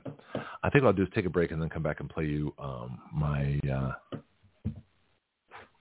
my WEBY piece and then see how much more I want to do in articles. Like I said, you know, I got Mark on the line on uh, live chat. No one else is calling, so you know when you don't call, I get bored and then just do other things.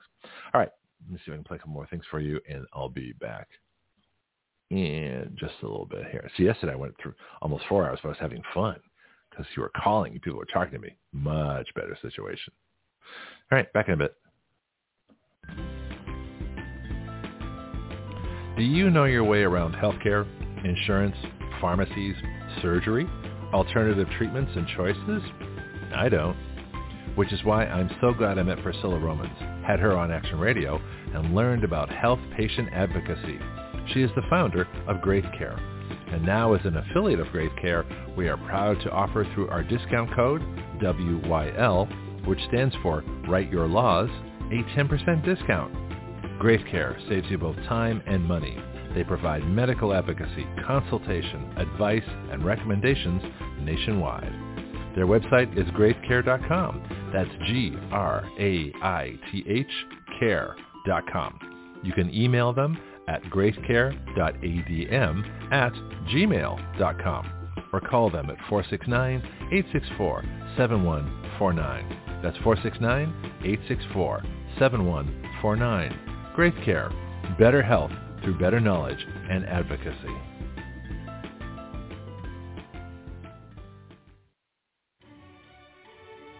Hello, this is Greg Penglis for our newest shooting range here in Milton, Florida. Stand your ground. My friend Jason Myers and crew are creating an incredible facility for our city. Stand Your Ground is located at 6632 Elva Street. The phone number is 850-789-1776. Their email is standyourground1776 at gmail.com. Here you'll find either in process or already going an indoor shooting range, axe throwing, archery, a rage room, self-defense classes, concealed carry weapons classes, security license training, paintball, a full-service gun store, and 24-7 online ordering. So come on down, or contact them by phone, email, or website and learn how you can best stand your ground. This is Greg Penglis. So what is Action Radio? It is a radio show with its own citizen legislature. That's you, the listener.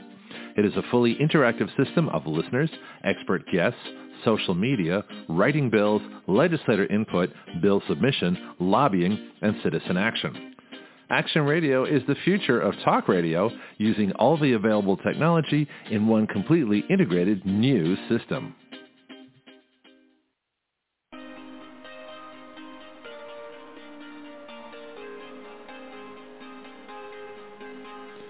You are listening to Action Radio Online with Greg Penglis. The webpage for all Action Radio shows and podcasts is blogtalkradio.com slash citizen action.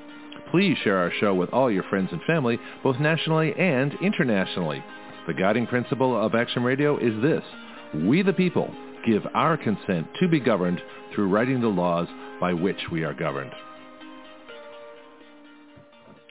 All right, we're back, and uh, set this up here for you. So I have um, an interview back from WBY. So WBY was the station where I got my first full-time job in radio. And again, I was in California in San Francisco. I, I got the call from uh, Mike Bates four months after open heart surgery. Took two days to load up my U-Haul because you know I had to take a lot of breaks because I had to walk up and down stairs, and that's not something you want to do that soon after heart surgery. Um, but I was just crazy enough to try it. Anyway, so I came out here, started my uh, my dream job. Loved my station. I had a great producer. Uh, I loved the studio. I loved everything about it. It was just it was just way too much fun. Anyway, um, then it was bought by another station, and we were all fired. Me first. That's the basic story of WBY. But it was one of the last independent stations in this area. It's one of the last independent stations anywhere. Most of the stations have been bought up, syndicated, play uh, regular standard programming, and they're they're boring. They're they're so boring and dull. This was actually a fun place to be, and I I was thought I'd retire from here. I thought I found my radio job. I'm staying here. The show will get big. I'll be online. I'll be national. I'll be huge, maybe even national. And uh, I found my career finally at the age of 57 and uh, didn't quite work out that way. So I came to Blog Talk. So I managed to to secure all my interviews uh, from WBY, and uh, I'm sort of gradually putting them on podcasts here so that people have a chance to hear them because you know that there's no other way you'd hear these things. And I wanted the record for myself, you know, just to, and for whatever you know whatever stuff is filed away on me from way back when. Anyway, so this was a, this was a cool interview. It's Alex Stewart, who is the Florida director of Students for concealed carry, or it's students for campus carry. It's one or the other. Anyway, students for concealed. Yeah, I think it's students for campus carry. So this was a college group a national group that was promoting uh, the idea that students can actually be adults and exercise their rights to carry guns you know, on a university campus just like they carry guns out in uh, in public. And so because 18 year olds are adults uh, and 18 year olds you know go to go to college uh, usually at least by 18. Um, yeah, by 18 I started 17, but I was weird. I turned 18, you know, first semester. Anyway, point being that you cannot deny adults their rights just because they go to college. And so this is what this is about, besides the fact there were school shootings on college campuses, because college campuses ban guns, and so the criminals brought their guns there. You know, that's how it works, right? Gun-free zone is a is a uh, uh, basically a gun, um, you know, is like a victim target zone is what it is. Anyway, so we had a great discussion. Part of it's moot though, because Florida, once they raised the age of owning a handgun from 18 to 21, and most undergrads graduate at 21, uh, or 22 somewhere in there. They really, you know, I, I can see where they didn't have a lot of justification for it, but a lot of interesting things came up in this interview, which is why I wanted to play it. It was quite fascinating. Uh, I thought so anyway. So as usual, you'll get. Let me turn the volume down. There we go. I keep forgetting to do this. Um, so when you hear WEBY and phone numbers that aren't 215-383-3832 and different things like that, that's from the old station. So they're kind of in there because taking them out makes it really awkward sometimes. And it's kind of fun to hear too. So anyway, so this is WEBY, uh, March 13th of 2017. So I started radio March 1st of 2017. So this is basically 12 days after my first day in radio. That was my full-time experience. Before that, I did five shows for one station, uh, another show for another station, and I had very little experience. I had a couple, some college radio and some other things like that. So, so at this point, I'm still really new to radio. So you can tell little flaws and things that I don't do now as much, which is good. All right, let's get going. And Alex uh, Stewart, uh, uh, students for uh, Campus Carry, March 13th of 2017.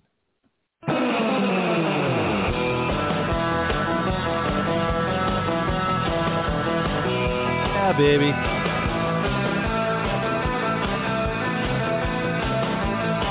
It's that time again. 8.06 in the morning. Time for Action Radio. Greg Penglis, your host here. 623-1330 is the number to call in, 623-1330. If you're listening at 1330weby.com uh, online, you can call us at 850-623-1330. And we have a guest, and let's introduce him right now.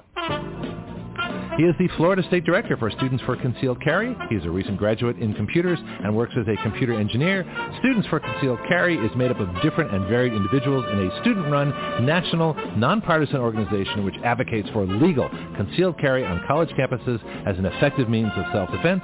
Please welcome the Florida State Director, Mr. Alex Stewart. And there we go. Alex, welcome. Thank you. All right, let's get going here. So, uh, so Students for Concealed Carry, you guys got started. Uh, I was reading uh, from your website there, which is really great, concealedcampus.org, uh, um, with the Virginia Tech shooting. Can you give us the origins and what happened and how this all came about and who did it and uh, how you got started? Right. Well, the Virginia Tech shooting and really all the shootings that started happening, let's say, a decade ago, um, sort of provoked into action all these students and faculty around the country who have been very concerned with our actual ability to provide for our safety on campus. Um, and there was really a growing movement on these universities of, of small bodies, small student organizations who were trying to, to get political capital and capital on campus to change their rules and change their regulations and change their statutes to allow them to actually provide for their own protection in meaningful ways, uh, which in our case means lawful carry of firearms. Um, and the Virginia Tech shooting was really what sparked the, uh, the development of a national network of students and faculty, and, and that's Students for Concealed Carry. So every every state has its own its own. Uh, every state is, is in a different position with mm-hmm. that fight. So every state is sort of operates differently, um, but we're really moving as a as a cohesive body, and it's sort of like a, a cultural movement, if you will. Well, it's really interesting. Um, there were more of these shootings and absolute tragedies. And the Virginia Tech one, wasn't there a guy with a rifle up in a tower or something like that that got this? And he was there for, for quite a while. Mm-hmm. Yeah. If I remember the story. Um, and so the, the question, you know, then is, it, was any studies done as to why these things were happening at that particular time? Because there was there was a rash of these, and right now it doesn't seem to be, fortunately, you know, happening as, as much. I mean, we had the incident just the other day, but that seems more of a of a of a dispute between two people, you know, rather than a, a particular school one. Whereas, you know, these folks are targeting schools um, because I guess because you can't defend them, yourselves on a school. It, what was the thinking about why these things were happening then and not now? But I'm aware the the science is really still out on exactly what's causing the rash of them recently. Yeah. Um, it's certainly likely that a major motivator is that colleges, especially gun-free colleges, are a prime a prime target for someone who's looking for easy victims. Um, I know that it, it's a, a working theory within the law enforcement community and, and within the communities who have to actually respond to active shooters um, that active shooters are, are kind of unique among criminals in that they are usually stopped by the very first resistance that they meet.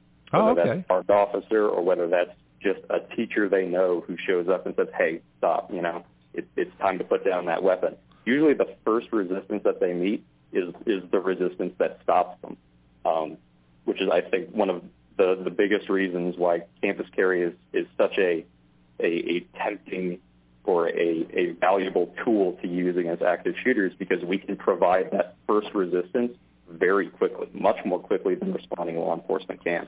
Well, you also have a lot more people. You know, we were talking about that yesterday as to how many people could actually be on a campus. So let's talk about that now. If you have about a 20,000 student campus, how did how did you break that down?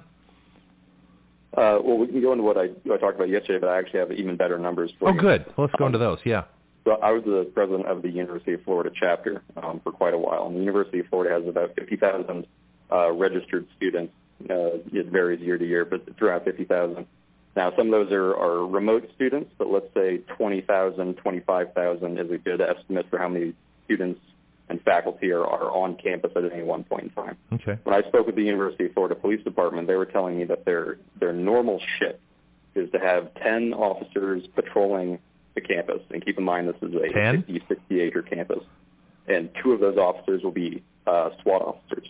Okay. So you can imagine you have 20,000, 25,000 people on a 60 acre campus that need protecting. Right. And you have 10, maybe 12 officers who can actually respond to an incident. Well, not only needs protecting, but needs protecting, and they're disarmed. They can't protect themselves. That's true. Ugh. Though, though I will say it is a mistake to think that there are no firearms on college campuses. Um, I, I will tell you, and I can tell you from, from not firsthand experience, but I guess secondhand experience, that there are many faculty and staff who do carry on campus in deference to the law right now. Okay. Uh, not ill-meaning, uh, not ill-meaning people not looking to do any harm, just people who are who say, you know what, I'm you know nuts to the law. I'm going to carry anyway. Well, Um, the law is unconstitutional, and there's a Supreme Court has said that if a law is unconstitutional, it doesn't exist. Yet you can still get prosecuted under that law if you're caught. So how how, did, how does this get resolved? What are the do you have lawyers that work with you? I mean, what do they say about the whole legal issue of preventing students, adult students, 21 years old, from exercising their constitutional rights just because they're students on campus? Where, where does that come down? You know that's the thing. There there's a difference between what the law should be and and who actually gets prosecuted and what that means. Hmm. Um, in Florida, the the way the statutes generally work out is that what's said at the statutory level, what's said at the state level concerning firearms is usually a preemption of all local laws, Okay. including uh, rules that are set on public universities. So, in in areas that the state laws cover, and the the allowances that state laws make, those are generally protected on campus.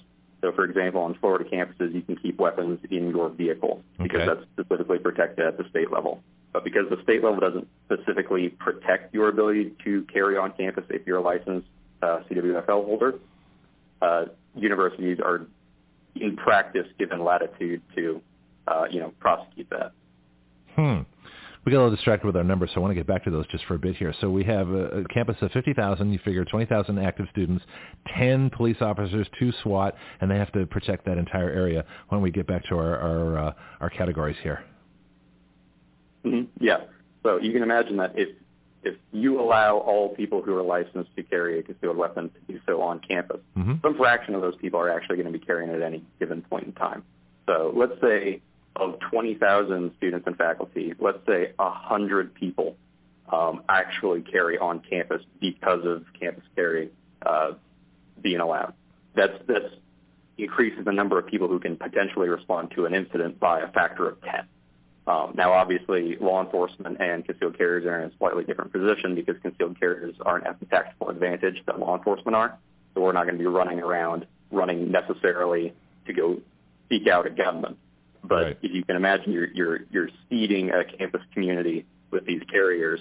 You're you're dramatically increasing the likelihood that a shooter on campus is going to meet that immediate resistance, which is likely to stop them. Yeah, you've mentioned that before. That's really interesting. So these people are, are basically cowards that will do that will commit mayhem and death, but you can stop them, you know, with any kind of re, you know resistance. What what's the psychology of these people? Has that been looked into? Uh, you know, that's something that people are still are, are still investigating. Um, I hmm. recall reading uh, in a book on combat, which is an excellent book um, by uh, I believe Lieutenant Colonel Eric Grossman, um, who was a, a military combat psychologist. He talks about an incident. Um, I I want to say Tennessee, somewhere in the deep south, um, where a student decided he was going to shoot up his school. He brought in a shotgun. He began shooting, um, and his homeroom teacher just sort of stepped out and said, "Hey, you know, stop. It's it's it's time to it's time to stop what you're doing." And that was all it took for him to be like, "Okay, my my shooting spree is over."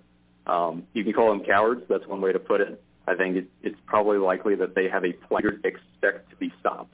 Right? They know they're going to try and kill as many in, you know, defenseless people as is possible until someone stops them. And I think once you provide that resistance, that that sort of checks the box in their head that says, okay, you know, I'm done. That's interesting. It's almost like they become children again. In other words, they're they're actively the, they can be the worst criminals on the planet, you know, doing the, these horrible things. And then if, if faced with the resistance, they go back to like child mode and say, okay, I'll be good. I'll stop doing it. That's that's a strange psychology. Yeah, Huh. Have you looked into psychotropic drugs? Because I know that there was a big issue a few years ago. We're over medicating our kids, and one of the uh, the side effects and symptoms is like homicidal and suicidal behavior. And we throw those words out like it doesn't mean anything, but it does. It means a whole lot. And sure. so, has, has has anybody anybody been? Have you guys been tracking the drug use and and that propensity for violence? I haven't personally. Yeah. Um, I, yeah. It's it's just something I'm not I'm not an expert on. Yeah. Well, you're a computer guy, so you know. I mean, you got your, computer guy. You, you got your expertise. If, if somebody shoots up computers, I'll, I'll know exactly what to do. That's great. We're going to take a little break now and uh, come sure. back, and I want to find out exactly what you do, what the situation is with students for concealed carry uh, on the campuses in Florida. Let's go over which universities are doing it, which ones you'd like to get, what your job is, and all that good stuff. When we come back, it's 8:16 in the morning. We're with Alex Stewart, who is the Florida State Director of Students for Concealed Carry. You can get on the line at 623-1330 with your questions and comments, and we'll be back.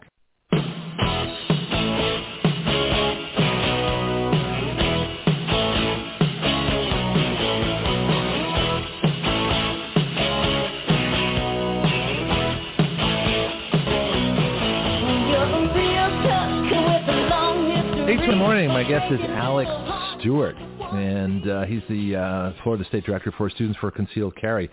Alex, welcome back. Glad to be here. There we go. Okay, 8:21 in the morning.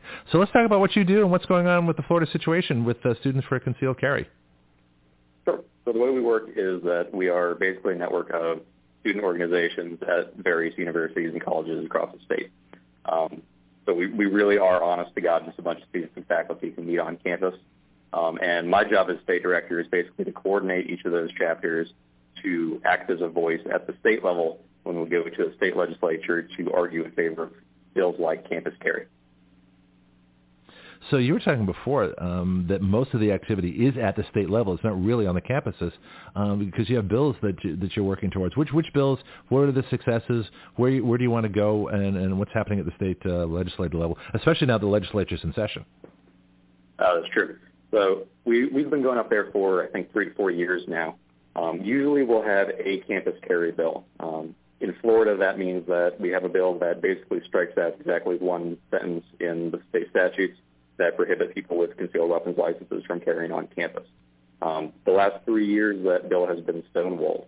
Um, hmm. Every single time it has gotten to a subcommittee, um, and the chairman has just decided that he isn't going to schedule that bill, and they're not going to hear it. Um, when we do actually get to argue before subcommittees, we generally do pretty well. Um, last year, we passed through all the House subcommittees, went to the House floor, passed at the House, um, went through two of the four uh, Senate subcommittees, and just like the year prior, uh, we got to the Judiciary Subcommittee, which at the time was chaired by uh, Senator Miguel Diaz de la Portilla, Hmm. um, who was a Republican from Miami. Uh, and he decided he did not like campus carry, so he just decided not to schedule that bill and not hear it. Um, and so it died in the Senate for two years in a row. Um, this year, uh, Miguel Diaz de la Portilla is not in his uh, is not in the Senate. He's been replaced by Senator Steube, um, who is a uh, incredibly pro-gun senator. Um, he, he makes our job a lot easier. That's And good. Yeah. This, this year, I, I believe the Republicans are trying to capitalize on the on the capital they've gained, um, and we actually have a bevy of pro-gun bills going through the House and Senate right now. Um, we actually have a few different a few different bills that all accomplish uh, removing the prohibition on campus carry. Do you have some bill numbers and ways that people can contact you and contact their legislatures? What's uh, what uh, what can people do to help? Uh, sure. So the, the best thing you can do right now, and I know everybody says this, but it really is important specifically for this issue because this is a niche issue, is to contact your representative and let them know that you care about this issue and that you're for it. Um, a lot of these representatives just don't have a whole lot of people telling them that they want campus carry. They, they got plenty of represent, uh, plenty of constituents who want open carry, want general uh, uh, uh, concealed carry laws to go through, but not a whole lot of people asking for campus carry. So the most important thing is that you let your representatives know that you care about this issue. Hmm. Um, specifically, uh, bills Senate Bill 622 um, is is a traditional campus carry bill. It just removes uh, the single sentence that that right now is prohibiting campus carry. Um, there's also Senate Bill 908, um, which Senator Baxley is is sponsoring. And Senate Bill 908 is kind of interesting because it basically guts all of the prohibitions um, that are currently on the books for concealed weapons license holders. So all the places like courthouses, um, uh, police stations, places like that, where currently people with CWFLs are prohibited from carrying, uh, would be permitted. To possibly join us here, but uh, people you might want to get in touch with. Um, Allison Nielsen and, and Kevin Derby over at Sunshine State News. Uh, Allison's a reporter. Uh, Kevin is the senior political writer. I've had them both on my show. Uh, Kevin first time yesterday, and he's going to be a regular. Allison already is. But they can publicize this for you, and they can, uh, you know, see if you can get an interview, and I'm sure they will, and, and get some stories, particularly on these bills right now while they're in the legislature, and then people will be able to read about it, get the bill numbers in front of them, and uh, that might help out. Have you had any contact with these folks previously? Uh, I have not. Okay. So this will be great. Yeah, well, that's why I emailed everybody last night. I said, "Yeah, I got to get together on this. You know, you're all working, you know, for the same thing. So let's uh, let's see what we can do." And also, um, so which campuses are you on right now in Florida? Uh, we're on the univer- our biggest campuses are the University of Florida, the University of Central Florida, and Florida State University. How many members are we talking about? Uh, we're talking, let's say, 60, 70. Okay, so 60 or 70 students, and this is among those three colleges. These are active students. These are, these are students who are, are, are among the pool of people who were asking to come to the legislature and speak. Okay, are they do, are you training student lobbyists to go speak? Uh, we don't call them lobbyists, but yeah, we are. We are. What do you call them? I was a lobbyist. I didn't We think it was a bad term. What was it? There's, there's a lot of there's a lot of legal implication to lobbyists kind of. Oh, okay. So what do you call your students? Advocates. Okay, and so do you have like a training program so they learn about the legislation, learn how to speak before committees and things? Uh, we do sometimes offer those. Uh, we're working on a limited budget because honestly, we're a bunch of college kids. Yep. But when we do, we ha- we do have opportunities like that where we uh, we provide training sessions to some of our students. Well, that's good. I'm curious about the psychology, though, with the legislature, and I'm wondering if somehow they had this idea, because these are Republicans who you'd think would be conservative and are perfectly willing to pass, you know, bills. Uh, they're working on open carry. You know, the, the, the Florida was the leader with uh, concealed carry shall issue. But do you think there's something about students that they feel, well, we need to protect them. We don't want guns on campus. This is if we just put our head in the sand, maybe this will go away. And the, just the idea of students carrying guns, even though they're adults, we're talking 21-year-old adults that have every other right. But do you think that there's something going on that we just want to keep that that this nice little idealistic paradise of the campus without guns? Oh yeah, absolutely. Um, that's probably one of the most common, I guess, concerns you could say that I hear from the opposition is that they they want to keep academia as some sort of safe space where firearms are not allowed, as though it's going to somehow degrade the quality of your education. Yeah, but they're Um, doing I just the opposite. They're, with that. They're creating a gun-free zone instead of a gun-freedom zone, as I call them. They're actually, you know, making you guys targets. Yeah, and I'm, I went through four years of college with a handgun within reach pretty much all the time that I wasn't on campus. So I, I can testify that it, it definitely does not impede your ability to learn. In fact, it probably helps. Well, yeah, I mean that makes a lot of sense. You know, I mean the the whole psychology. When I first became a gun owner, way, way, way, way back when, you know, I was I was kind of afraid to have it in the house. I'm thinking, oh boy, this is this is strange, unusual, and different. And within a sh- few short months, I was afraid not to have it in the house. So it's mm-hmm. a, it's an adaptation process. Just nuts and bolts issue. How do students carry concealed? Because I'm thinking you got classes, you got backpacks, you're sitting in these uncomfortable desks that are made for five-year-olds. You know, you've got all these things going on. You've got lunch, you got gym, you got sports practice. How are students actually carrying concealed? Sure. Well, I guess gym is an interesting question. Yeah. On first, because that that'd be. I mean, that's I guess up to whoever's going to the gym. Otherwise, I, I guess I would recommend either like a three o'clock carry or an appendix carry. Um, a five or six o'clock carry is, is probably not ideal, just given given that you're probably wearing a backpack and it'd be difficult to get to the weapon if you needed it, and probably uncomfortable otherwise. Yeah. Yeah. So so back uh, people carrying in their backpacks People carrying in their backpacks, I wouldn't recommend. because I don't know how active you are in, in the in the concealed carry uh, community, but we call that off-body carry. oh Um, okay that's where you, you store a gun in, in your backpack or in a purse or something like that. We generally don't encourage that because you can imagine, especially with a purse, but also with a backpack, you're setting these bags down. They might end up getting, you know, uh, displaced from you for a little bit, and it's not difficult for someone to pick up your bag and walk off with it. It's a tempting target. yeah So generally, we like to keep our weapons on our person at all times. Hmm. Yeah, there's a lot to this. I mean, we we talk about this often, but you know, the, the whole nuts and bolts thing. I'm going to be. I, I'm from California, orig- well, not originally, but before this, and nobody had this right. So what I'm hoping to do is to get you in touch with uh, the folks. I would love to see uh, uh, students for concealed carry, like on Berkeley, for example. Um, we had the president of the Berkeley College Republicans, Jose Diaz, on uh, I think a couple of weeks ago. I'm going to try and get him on again because we only got about halfway through the interview. That's where they had the big riots when uh, Milo Yiannopoulos was going to speak, and I think Ann Coulter's going to try and speak there in the near future.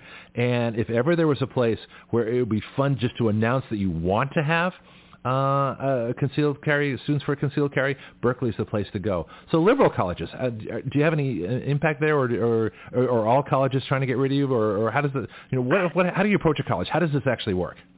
I wouldn't say all colleges are trying to get rid of us. Um, we definitely get a lukewarm reception from college administration. Okay. Um, I think colleges generally don't like what they perceive as, as a liability to them, um, though it is really not. And in Florida, all of our colleges you could say are liberal colleges. They're definitely left-leaning. Okay. Um, so it's usually not an entirely welcoming atmosphere, but there's very little that they can do administratively, assuming we keep our nose clean, which we always do, right. um, that they can they, they can do to stop. Interesting. Let's take a little break, and we'll talk about the, the kind of students that are in this, you know, the various majors and things, and the fact that you want people that are risk averse. You don't want the crazy folks. You want very calm, cool students. So let's talk about that when we get back. It's 8:30.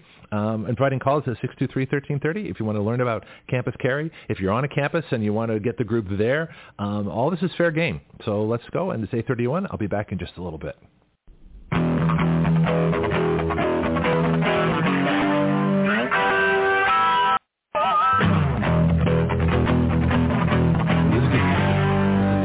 Eight thirty-four, and the most special guest host Stewart, who's with us from Super Concealed Carry. Let's get uh, let's get Pete in the conversation. Pete, what's on your mind? Take this conversation. Can you hear me all right? Can now. All right, yeah. Uh, I've been uh, carrying for a long time. I went to Escambia High School way back in the 70s. They had the race riots back there, and I carried a little Beretta 950B with me. In high school? Yeah, in high school. Interesting. wasn't wasn't legal. So I wasn't going to die. Uh, And, okay. And, and and the kind of police knew it. Some of my cop friends, we were black powder buddies. We'd go black powder, and they'd kind of whisk me through a different door through the metal detector, and boy, they would have got in trouble, you know. But it was just a bad situation. A lot of people really got seriously hurt there, and by law, we had to go to school. And I said, well, what could I do? And uh, so, but I was an instructor at a PJC. That's the old college, junior college, the old school name of it, for a while. And one thing I observed is uh, the their the students seemed to not be uh, mature like we were, I guess. You know, I don't know. They just seem to be kind of childish like, and this was 15 years ago. You know, and some of the kids nowadays, it seems like they don't know whether they're boys or girls. They don't know whether we came from monkeys. They don't know whether it's millions of years or six thousand or you know whatever. You you you know I don't know if they're are they intelligent enough to to be able to carry a a, a, a sidearm. I'm not sure. I mean Hmm. I have no problem with it. Did you have uh, any kind of uh, rifle teams or school shooting sports at that yeah. point? Yeah, you know the ROTC had guns. Uh, our Cub Scout and Boy Scouts, we went out and shot 22s. We went camping. We had our little 22 pistols by our side. Nowadays they can't even have water guns. Well, let's put this to Alex. Do you, do you think there's a difference in students in days gone by uh, compared to, say, now in your experience? What's uh, or the students coming up through the high schools that are going to be in college that are, uh, that are going to be, you know, in students for concealed carry? What, what have you noticed? Uh, I actually agree. Um, that's kind of my generation, the millennial generation. And one Okay. thing that's kind of unique about our generation is that we were we were coddled a little bit coming up. Um, it, it's really not the case that students on campus these days are, are stupid or they're not capable of handling stuff. They're just not expected to handle themselves and to, to look after themselves. And that's why I think, you know, having encouraging these students to take up something like concealed carry or take up something like the shooting sports is a really great thing because it teaches them uh, to look after themselves. It teaches them responsibility. It teaches them to, to provide for their own safety, and it forces them to be disciplined and to gain some of these skills that previous generations uh, gained throughout their childhood. Um, I can tell you, I've seen students who you know come into college as freshmen and are, are everything you describe um, as the typical millennial, and they take up the shooting sports, they take up competition shooting, they move into concealed carry, and they they develop those skills that turn them into what I consider to be you know a completely responsible and productive adult. Hmm. When uh, when we were kids, even in junior high, with our little Schwinns, we had scabbards on them, and we had our 22 rifles with scopes with our rifles in them, heading out to the woods to shoot. And the county would pull us over every now and then and say, "Where you boys heading?" I said, "Oh, we're going to shoot." And they said, "Well, don't." Shoot toward the, the the city and don't shoot toward any houses. Wouldn't check us, wouldn't get our names or anything. Wave to them and let us go. Can you imagine cops doing that nowadays? Well, they also knew you too, didn't they? Because you Not know, really. you- well, okay. So uh, Oh, but- trying to think how small the town was because Oh, if the cops know you, then and they, you sort of grow up with the local police, and Let- it makes a difference. let me tell you how schools have changed. When I went to Escambia, real quick, I parked my F-150 truck in the senior parking lot. The coach came in and called me out of class one day. I had my AR-15 and I had a 410 shotgun in my back window, windows rolled down, uh, doors unlocked, ammo underneath the seat. And I said, "Am I in any trouble?" He said, "No, just roll your windows up next time." And that was it. And he left. Well, this is interesting. Let's talk about this with Alex because you know we That's now the 70s. Yeah, we live in a, hold on, Pete. We live in a world of safe spaces, and especially if you're in California, I mean, they're they're they're going crazy out there. I mean, if you did what what Pete was talking about on a California campus, you'd have the SWAT teams, you'd have counseling, you'd have everybody would be there'd be the whole place would be on lockdown. You'd have uh, anti-gun courses, you know, immediately required of all students. It would be an to- entirely different environment. Counselors. Yeah, exactly. So is that is that uh, something that's happening on campus now? Are you facing more opposition now? Do you think for concealed carry just because of the psychology on campuses? Alex? Uh, sure, yeah, and I think that's really detrimental to, to the students um, and to the environment in general because it's not teaching these kids the life skills that they need to look after themselves once they do leave college. Um, I think colleges are, are sort of trending towards becoming, I guess, second homes or an extension of high school, which they really shouldn't be. Right. Um, they should really act like a, a community of adults who are there to learn, but they're still definitely adults who are, are living their lives independently. I wonder if the, the legislature's taking that into account, thinking, well, these kids aren't that independent. They can't live for themselves. They're like, you know, kids. They can get health insurance until they're 26 on their parents. How can we trust them with guns? Right, and the way you fix that is you them access to firearms. Honestly, it Yeah. seems counterintuitive, but that's the only way you develop those skills is to, you know, get involved. No, it makes a lot of sense. And thanks, Pete, for your call. Let's get back to um, what the people that are in this now. I was kind of curious because you mentioned the various majors of people that are involved and, and where folks come from, and also the fact that you want really calm, cool people doing this. You don't want the, the crazy provocateurs to sort of ruin it. So, so who who do you draw from as, as members uh, for students for concealed carry? Sure. So I've generally noticed that the, the students who are attracted to students for concealed carry and the kind of people who I, I guess we would recruit, but the kind of people we associate with are, I guess, what you would call deliberative. I've, I've since learned that word. Okay. Um, well, that makes sense. People who are risk averse, who are, are preparers, who like to have a backup plan, and like to be very considerate with their actions and with their words and what they do. Um, that's actually generally the kind of people who are attracted to concealed carry. Um, people who want to have a, a backup plan for when things go wrong. Um, and so we attract those kind of people. We, we foster that environment because we really don't have a whole lot of social uh, latitude to work with on campus. You know, we need to keep our nose clean. We need to, to always be the most professional person in the room um, because otherwise we're giving a, a very bad impression on gun owners. Yeah, it's like the old days when they used to uh, the FBI was infiltrating the, the the the so-called militia groups, and you could always tell the FBI agent they were the ones that wanted to bomb everything, and they were trying to yeah. get everybody else to do it. And it's like you know, you know, these people were trying to to to you know prep for a horrible situation. I talked about that the other day uh, with the whole Waco uh, massacre that went on because of the Clinton administration, and it caused a huge rise in gun ownership. And people talk about poison gas being used. Well, they used poison gas there, so our own government was doing it, and that uh, that caused a little controversy, you know, ourselves. So you, you know, if you're a student on campus, you're kind of at the mercy of administration policies. Yet you're still an adult, you know. And uh, I keep coming back to this conflict of if you're a professional person paying for a service, which is your education, why are you treated like a second-class citizen? Sure. I could I couldn't answer that for you. I, yeah. I guess it's what students are asking for, but I hmm. don't think it's what students should be given. Yeah, got some ideas for you. Um, have you ever thought about creating uh, a core requirement for Second Amendment studies on campus? You like oh, that? You like that idea?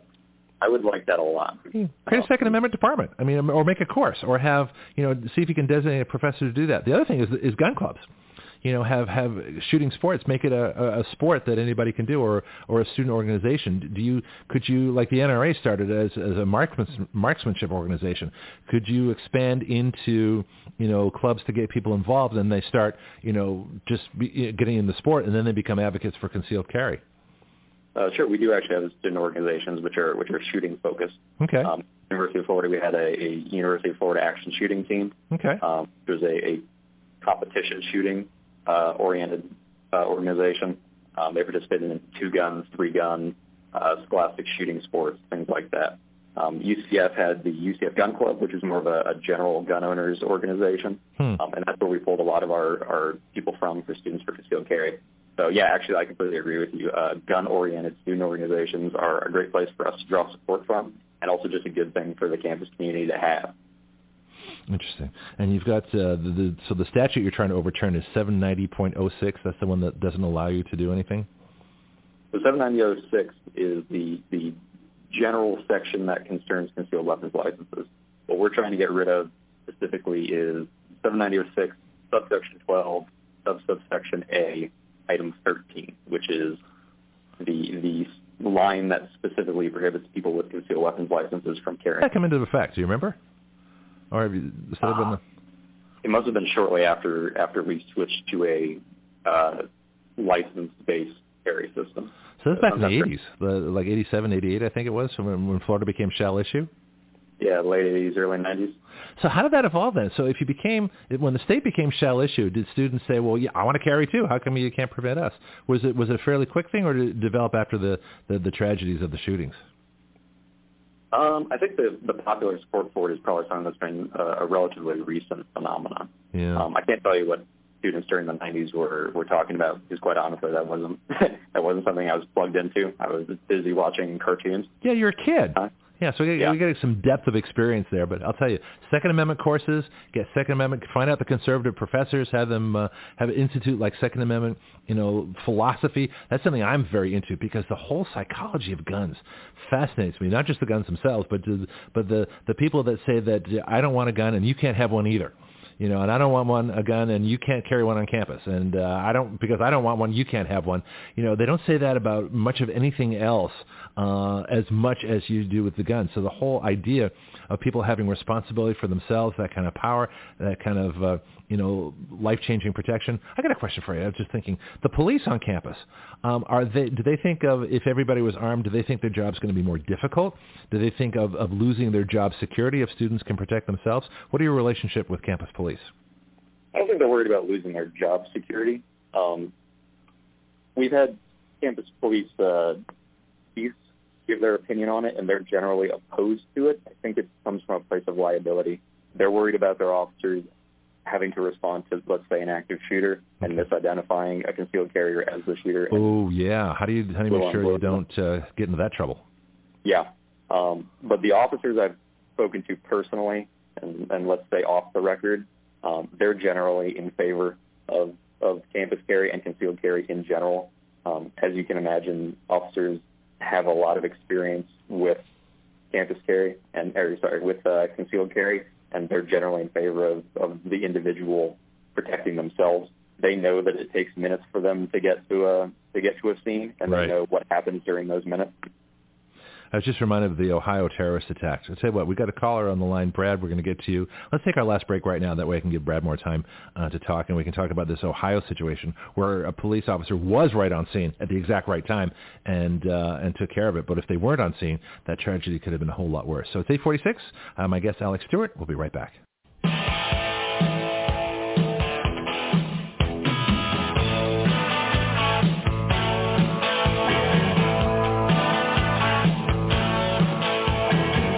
Eight forty nine in the morning. My guest is Alex Stewart, uh, Florida State Director of Students for Concealed Carry, and Brad, you're on the line. Go ahead.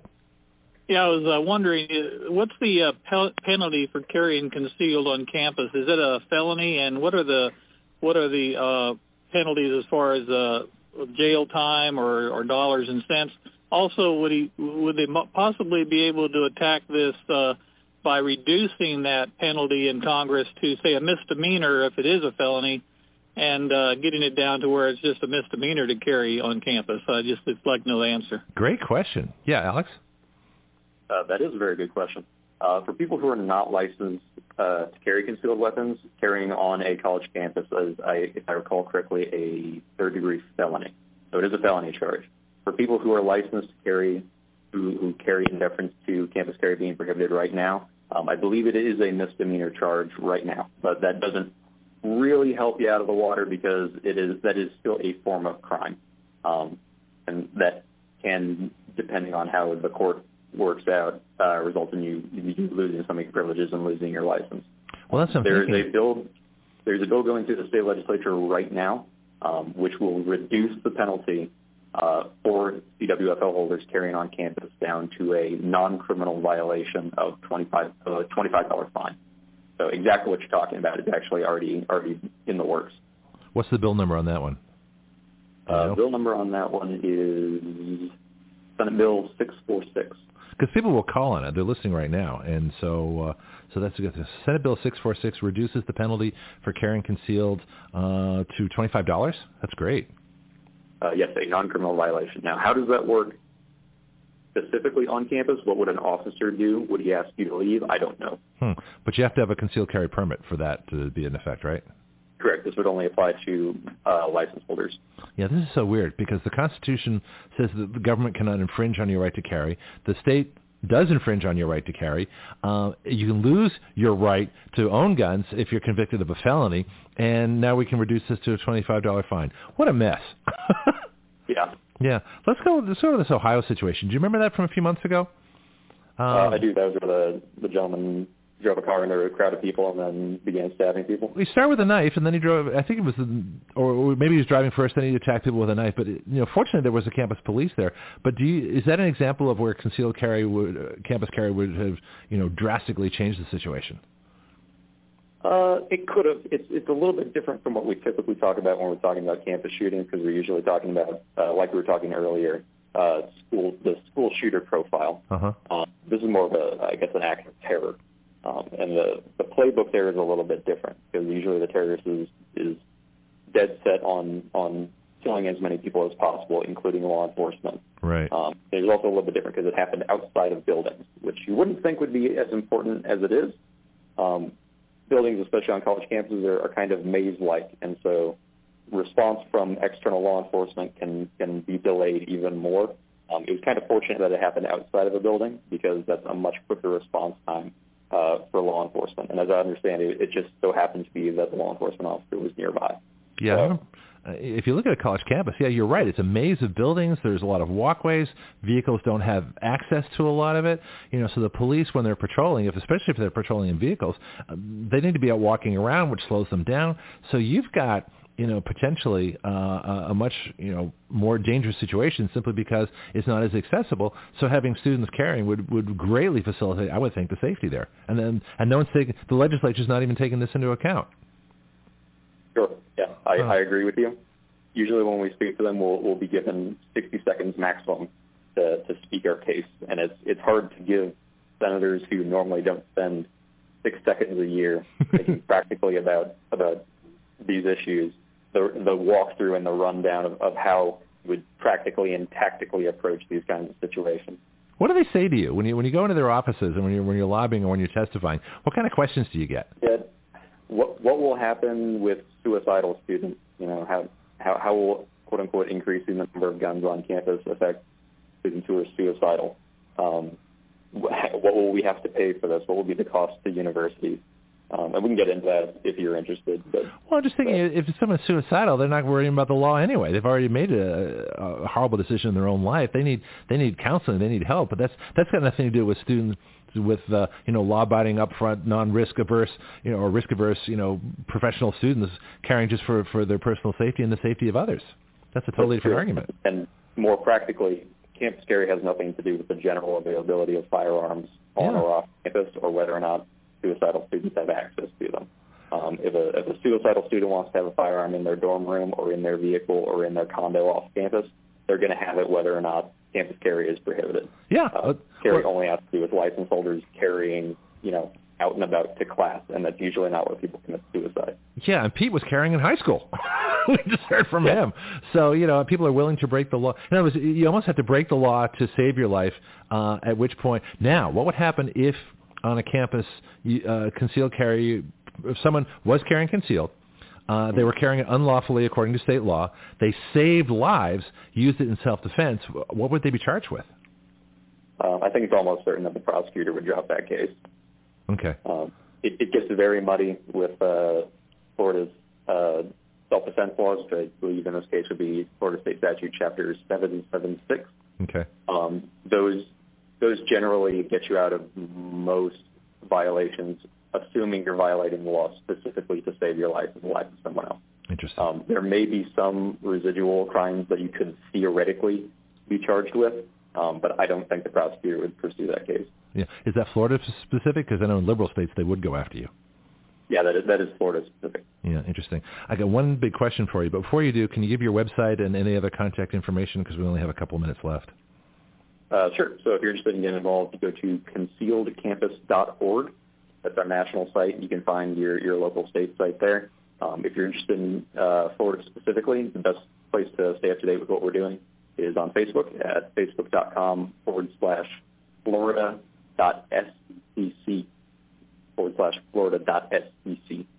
That's our state site. Yeah, can better get those letters again. It's a little hard on this connection. SBC? Uh, SCC. Students for Concealed Carry, the abbreviation thereof.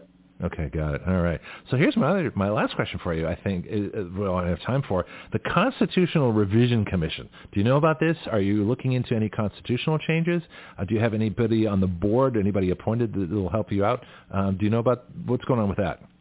Are you speaking at the state level? The state yeah, state level. Yeah.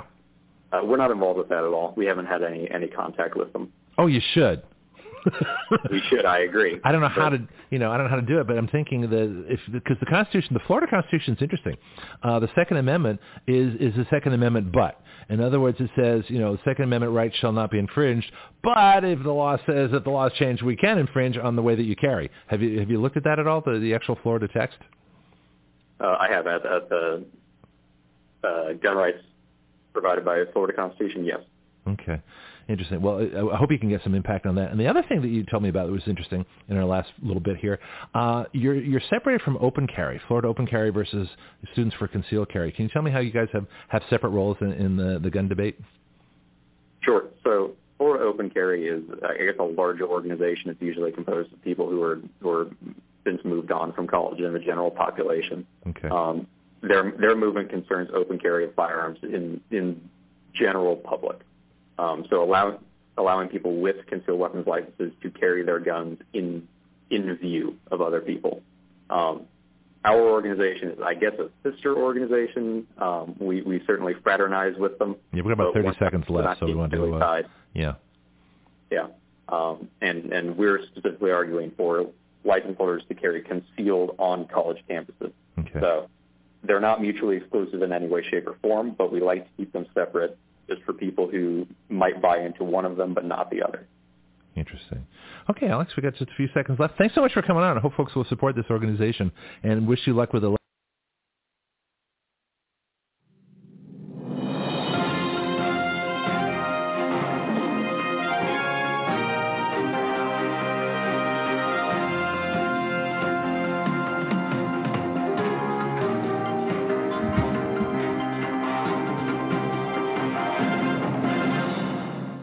that's the way it was March 13th of 2017. Uh, lots changed. Again, lots changed since then. But that was a great, uh, uh, great chat we had. And I'm going to contact uh, Florida uh, students for a concealed carry. I'm just be curious what's going on. But really, um, the biggest thing that needs to change is our Florida Constitution, which says that 18 to 21 year olds can't own handguns, but they can own rifles, which is stupid. You know, again, it's another unconstitutional limitation. Anything that that, uh, that limits the ability to own and carry or keep and bear arms is is blatantly unconstitutional because all rights are absolute. Uh, and so this is, you know, people say, well, what about uh, you can't do this, you can't do that. So well, you're talking about exercising. You know, you're talking about the use of firearms. The use of firearms is completely different than the right. All of our rights are designed to stop prior restraint. They're designed they're designed to stop the government from doing something to you before you've even had a chance to exercise your right. And so that's why all rights are absolute. So there's an absolute prohibition on the government doing anything to stop you from keeping and bearing arms. Now, if you want to use firearms, there are legal and illegal uses, and those come under statutory law. However, statutory law is subordinate. It is below constitutional law. So the right, the right of the people, that's us, to keep and bear arms, shall not be infringed. Okay, in other words, the government cannot touch your, your right, which is absolute, to keep and carry firearms. Okay, that's all we're talking about. Now, when you get into the area of use, uh, there are legal uses, self-defense, and there are illegal uses, carjacking. So that's why use is not an absolute right. In fact, use is not a right at all. You can do it there, but but there are legal. You, you, of course, you, you, can you can exercise, you know, your firearms uh, ability uh, in ways that are both legal and ways that are illegal, and this, is this is why it's not a right.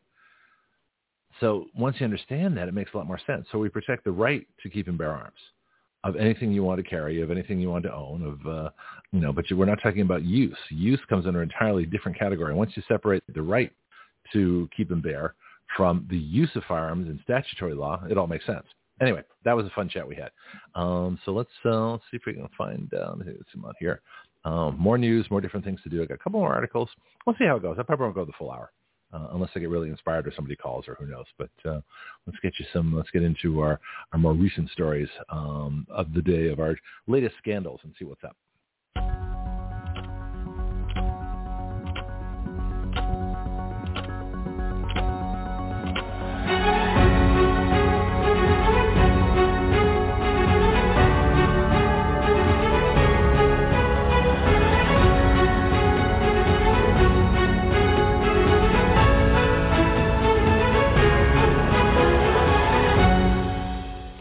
One of my favorite sources is Zero Hedge. And the, the author is Tyler Durden, which is the character from Fight Club. Uh, and they had Brad Pitt, a little picture of Brad Pitt as the profile picture from Fight Club. But I don't know who does it. But I don't know where it comes from. I just know that it's really good. And so what's going on right now is some uh, is Ireland seems to be the latest front for for leftist Marxist takeovers. And the headline in this one is, and this is from uh, actually it's, it's author. Oh, there we go. So it's an article authored by uh, Jonathan Turley, who's a constitutional lawyer um, in Washington. Is it George Mason or George Washington? I always get those two. Anyway, George something University is where uh, Jonathan Turley is, and he's the, the, the latest, greatest. He and Dershowitz and a couple of others really dominate constitutional thought. Uh, anyway, so this article, so it's not by Tyler Durden, it's by Jonathan Turley. Uh, and again, this was written Tuesday, June 20th, so a couple days ago. So it's pretty recent stuff. And the question he asks is, we, well, excuse me, the statement he makes is we are restricting freedom for the common good. I want, I want to say that again. Well, and this isn't Jonathan Turley talking. This is this is a quote from the Irish Green Party, calling for limiting free speech. They say we are restricting freedom for the common good. Now you know on this show that we don't believe in in the uh, the greater good or the public good or any of those things. The only thing we believe in is individual rights and and individual uh, responsibilities and individual uh, property and individuals. Because the whole government, the whole system is based on individuals. There is no common good because whoever wants the common good wants to control the common good, wants to control people, and it usually ends up benefiting them and controlling everybody else. So that's why you don't worry about common good. The public good, same thing, or in the public interest. You know, the same thing. The only the only way that you can determine the public interest is what the, the public decides for themselves individually. So you can look at the collective effect of individual decisions. That's what the public good is, because that's what the public has decided is good. You know, it's not somebody's individual viewpoint. So you know, so get rid of the social engineers, get rid of the controllers, get rid of the politicians, get rid of all the people that, that want to uh, have control. And as their excuse, they say, well, we're doing this for you. No, they're not. They're doing it for them because they want control because control makes them feel better, more powerful. And, you know, uh, I love the attitude. It's like, well, if you only do what I say, everything will be fine. No, it'll be fine for you. It won't be fine for me because I don't want to do everything you say as a free-thinking individual. But the Irish Marxists have got it in their heads that they can restrict freedom for the common good. And that's why they say that uh, um, the courts talk about reasonable restrictions and strict scrutiny and, uh, you know, compelling state interest. That's all stuff they made up. It's not in the Constitution. That's not legal. They do it anyway. In other words, they're justifying something they can't do with something that sounds reasonable. Reasonable restrictions. Well, they're, they're still restrictions. You know, they focus on is reasonable. Well, it's okay for us to restrict it because we're doing it reasonably. No, it's not okay for you to restrict anything in a right because all rights are absolute. Just went through that. And so it's just crazy the way that they uh, uh, that they keep doing this this nonsense, but they keep doing it, and we have to stop them. All right.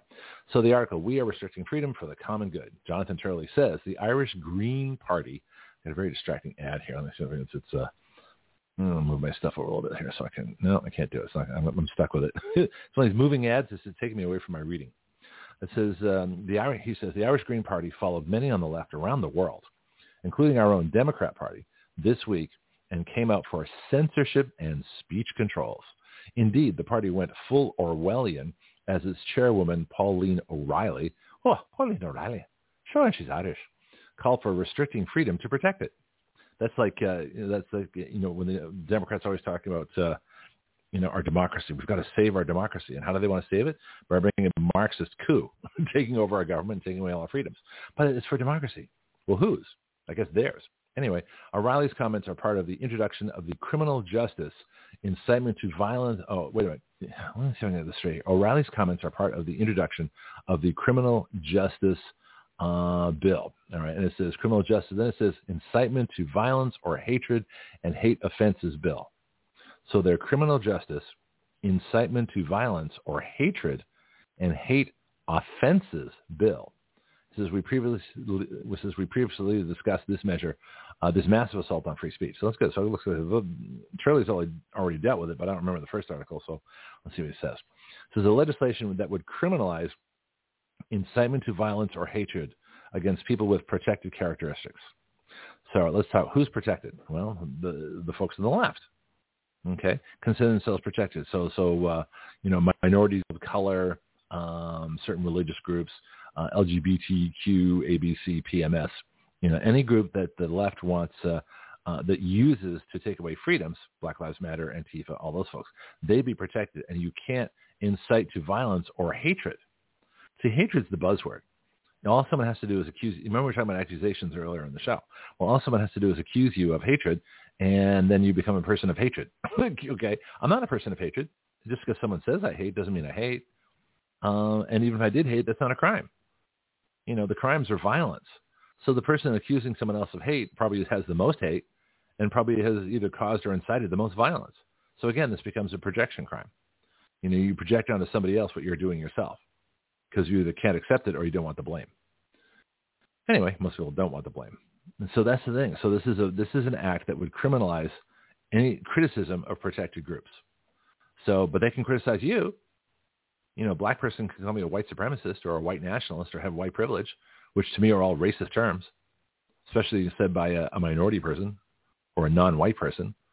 And like I said, you know, the next person that calls me, you know, white supremacist or says white privilege, I said that's like the N word. That's like calling you the N-word. The same thing. Don't call me honky either, unless you're white, in which case it's okay because we'd be fellow honkies at that point. Anyway, so so so the law is against uh, basically uh, saying anything against a group that wants to oppress you. Then it says, as well as condoning, denying, or grossly trivializing genocide, war crimes, crimes against humanity, uh, and crimes against peace. What's a crime against peace? So in other words, if you, it's a hate crime to say that some uh, genocide war crime. Well, what, what if they say that uh, trans rights are human rights, and you say no, they're not. There are no trans. You know, there. I mean, human rights are, are group rights. So what they really are is individual rights, but group rights are defined by government, and they're not rights at all. Human rights, like the UN Charter of Human Rights, saying what all humans have, that's not a right because the rights are a prohibition from government acting. I don't know anything in the uh, the UN Charter of Human Rights that prohibits any government from acting anywhere. They basically tell you what you can have. You're entitled to this, you're entitled to that, you're entitled to something else. Well, that's not what rights are. Rights are prohibition, prohibitions on government from taking away something from you. They don't give you anything. You get that on your own. But this is a fascinating uh, idea that uh, I guess if you're a Holocaust denier, you know, then they can be accused of uh, of a hate crime, which the left does all the time. Or uh, here's here's the denier. So what if I said, which is true, the 2020 election was stolen by the Democrats and willing Republicans as all part of the deep state, and there's massive fraud, and there's there's tons of evidence to prove it. Would I be inciting violence and a hate crime? Well, you support January 6th. You support a violent overthrow of the government. You know, that's what they say. I said, really? Okay, so how exactly were they going to overthrow the government? And that's the next question. But anyway, we'll get onto that later. Article says limiting free speech has become an article of faith for many on the left. I have written about my distress uh, as someone who grew up in a liberal, politically active Democrat family in Chicago. Interesting, Jonathan Turley. In watching the abandonment of free speech values by the party, Democrat leaders now uniformly call for censorship and speech regulations. I can't say president, but let's just say insurrectionist Biden even charged that companies who refused to censor opposing views on social media were, quote, killing people. Really? Others have denounced, you know, free speech as a white man's obsession. He says anti, the anti-free speech movement has become openly Orwellian in claiming to protect freedom by limiting freedom. It also employs using terms like disinformation, misinformation, and malinformation, well, that one's new to me, to obscure their effort to silence those with opposing views. How about those who are telling the truth? Okay. Rather than use censorship, they refer to content moderation or moderating content. Or they'll say this, uh, we're, we're, just uh, meeting our community standards. Uh, or saying we, we can't allow what you said because it's, it's, misinformation. Well, the fact that they're saying it's misinformation is misinformation. They're lying. Okay. And it's not their point anyway to say that because they're not, they don't have a virtue monopoly on truth. Anyway, says that effort, Johnson says that effort was on full display this week in Ireland with this anti-free speech legislation. Speaking before the Irish Senate, uh, which is the Seanad, S-E-A-N-A-D, I guess S-E-A-N, Sean, as in Sean Connery, the Seanad. Well, I was speaking before the Seanad this week. Oh, the, the, oh, I'm sorry, that's Scottish, Irish. Oh, speaking for the Seanad this week. Green Party Chairwoman Pauline O'Reilly declared, when one thinks about it, all law and all legislation is about the restriction of freedom. Oh, isn't that interesting? that's that's that's a fascinating sentence. All right. So speaking before the Irish Senate uh, this week, Green Party Chairwoman Pauline O'Reilly declared, "When one thinks about it, all law and all legislation is about the restriction of freedom." No, actually, it's just the opposite. All law and legislation is, is about the restriction of government. you know, um, and uh, you're not restricting freedom what you're doing is restricting illegal behavior, and there's a difference. Okay, so restriction of freedom is not what you want to do. You want to pre- the government's in charge of preserving freedom and preserving individual rights. Now, does that mean that uh, anybody can do anything they want? No, that's anarchy. Does that mean the government can have total control? No, that's tyranny. So somewhere closer to the anarchy side is a place where there are just enough laws to protect life, liberty, and property. That's it. That's what the government's charged with doing. So all laws are about protecting life, liberty, and property. So laws are about are not about restricting freedom. They're about protecting individuals and individual rights. That's what all law and all legislation is about. Unless you're totalitarian, in which case you see all laws as a restriction of freedom. So that's your rationalization for tyranny. Well, all laws are about restricting freedom. Therefore, it's okay to, to impose tyranny because all laws are that way. That's like if all laws had the death penalty. Would the death penalty be okay? In fact, if the death penalty for mass murder was the same as the death penalty for jaywalking, would that be okay? Well, all laws, you know, ultimately lead to capital punishment. no, they don't. it's a false argument. Anyway, She says this is exactly what we are doing here. We are restricting freedom, but we are doing it for the common good. See, never you gotta you, you can never take the common good or the public good or the public interest or you know public health or any of that kind of stuff if it restricts your individual freedoms. None of that makes sense. So there is no common good. There is no public interest. There is no uh, um, you know, public health. Yeah, you can as long as you're controlling a disease and not controlling people. If you're controlling a disease and sick people, yeah, then you can do some public health measures. I understand. That. But can you quarantine healthy people? No. Can you take away anybody's rights? No. Well, that might spread the disease faster. Well, maybe yes, maybe no. You don't know. Actually, COVID would have been stopped with freedom. It's the lack of freedom that caused COVID to be around and kill over a million people. Because had they had the freedom, they would have had the freedom of information, what these people call hate speech or, or moderating speech.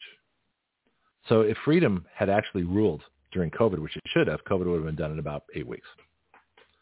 But because freedom was taken away by force, by force of guns, then COVID's still with us. It's that simple.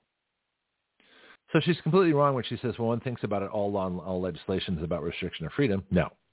All law and all legislation is about protecting life, liberty, and property.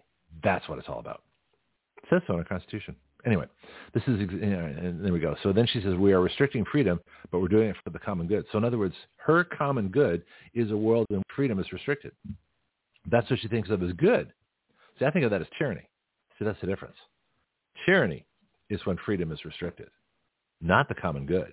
Maybe her good, maybe her planned society, maybe her planned life where everybody does exactly what she says. Sounds like Gretchen Whitmer in, in Michigan, the dictator during the COVID thing. Do what I say. I know what's in your best interest. no, you don't. Anyway, it says it is the same message of New York Democrats calling for limiting speech as a way of protecting democracy. Yes, it is a fight. So, so there they do it for the public good. Here it's protecting democracy. Well, what is democracy? Democracy is a situation where one over half of the vote decides everything, where everybody gets a chance to vote. Okay? What, what's the problem with that? Well, the problem is that people can be bought. People are lazy. Uh, if you have a pure democracy, all you need is corrupt people to convince people to vote for more stuff for them at the expense of other people, and the society collapses. So democracy is a terrible system. Churchill said it's the worst system except for everything else. No, it's not. It's not better than a republic. A republic is the ideal system. A republic is the best system of government because it has a constitution, limited government, a separation of powers, declarations of, of individual rights, and none of this other crap. And uh, that's how it works. That's why republics are better than democracies. Anyway, this is indeed former Clinton Labor Secretary Robert Reich.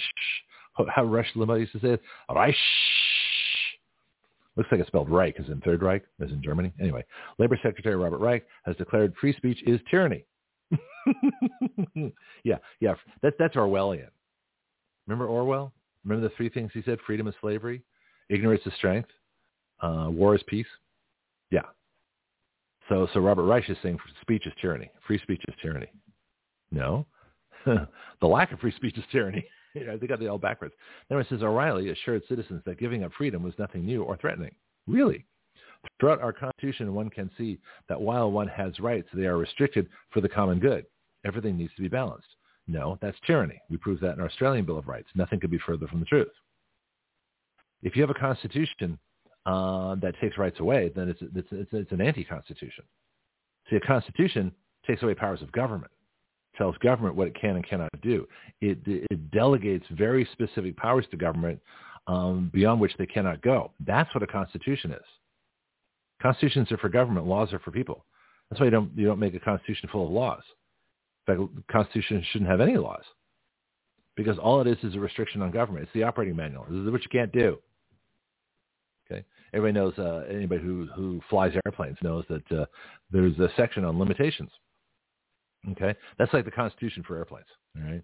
So in other words, you cannot go too fast, you cannot go too high, you cannot uh, turn too sharply, you cannot too, pull too many G's, you cannot put too much weight, you can't put too much weight, you know, out of the center of gravity. Um, you can't. Uh, yeah, those are it. Those are limitations. Okay. So if you stay within the limitations, you cannot fly outside the envelope. Okay. Uh, again, the big one: don't pull too many G's. You know, don't overload. Uh, don't try and fly without fuel because you're not going to get very far. You know, and as long as you follow the, the, the limitations an airplane's constitution, it should hold together and get you where you're going. Okay. Well, same thing with the government. If a government follows its constitution, it will be a good and proper republic, and people will have individual freedoms because people are free to do um, whatever they want as long as they're not going to break laws that affect other people. Once that's basically what laws are. Laws are to protect life, liberty, and property from other people taking away your life, liberty, and property. And government and constitutions are there to protect government from taking away your life, liberty, and property.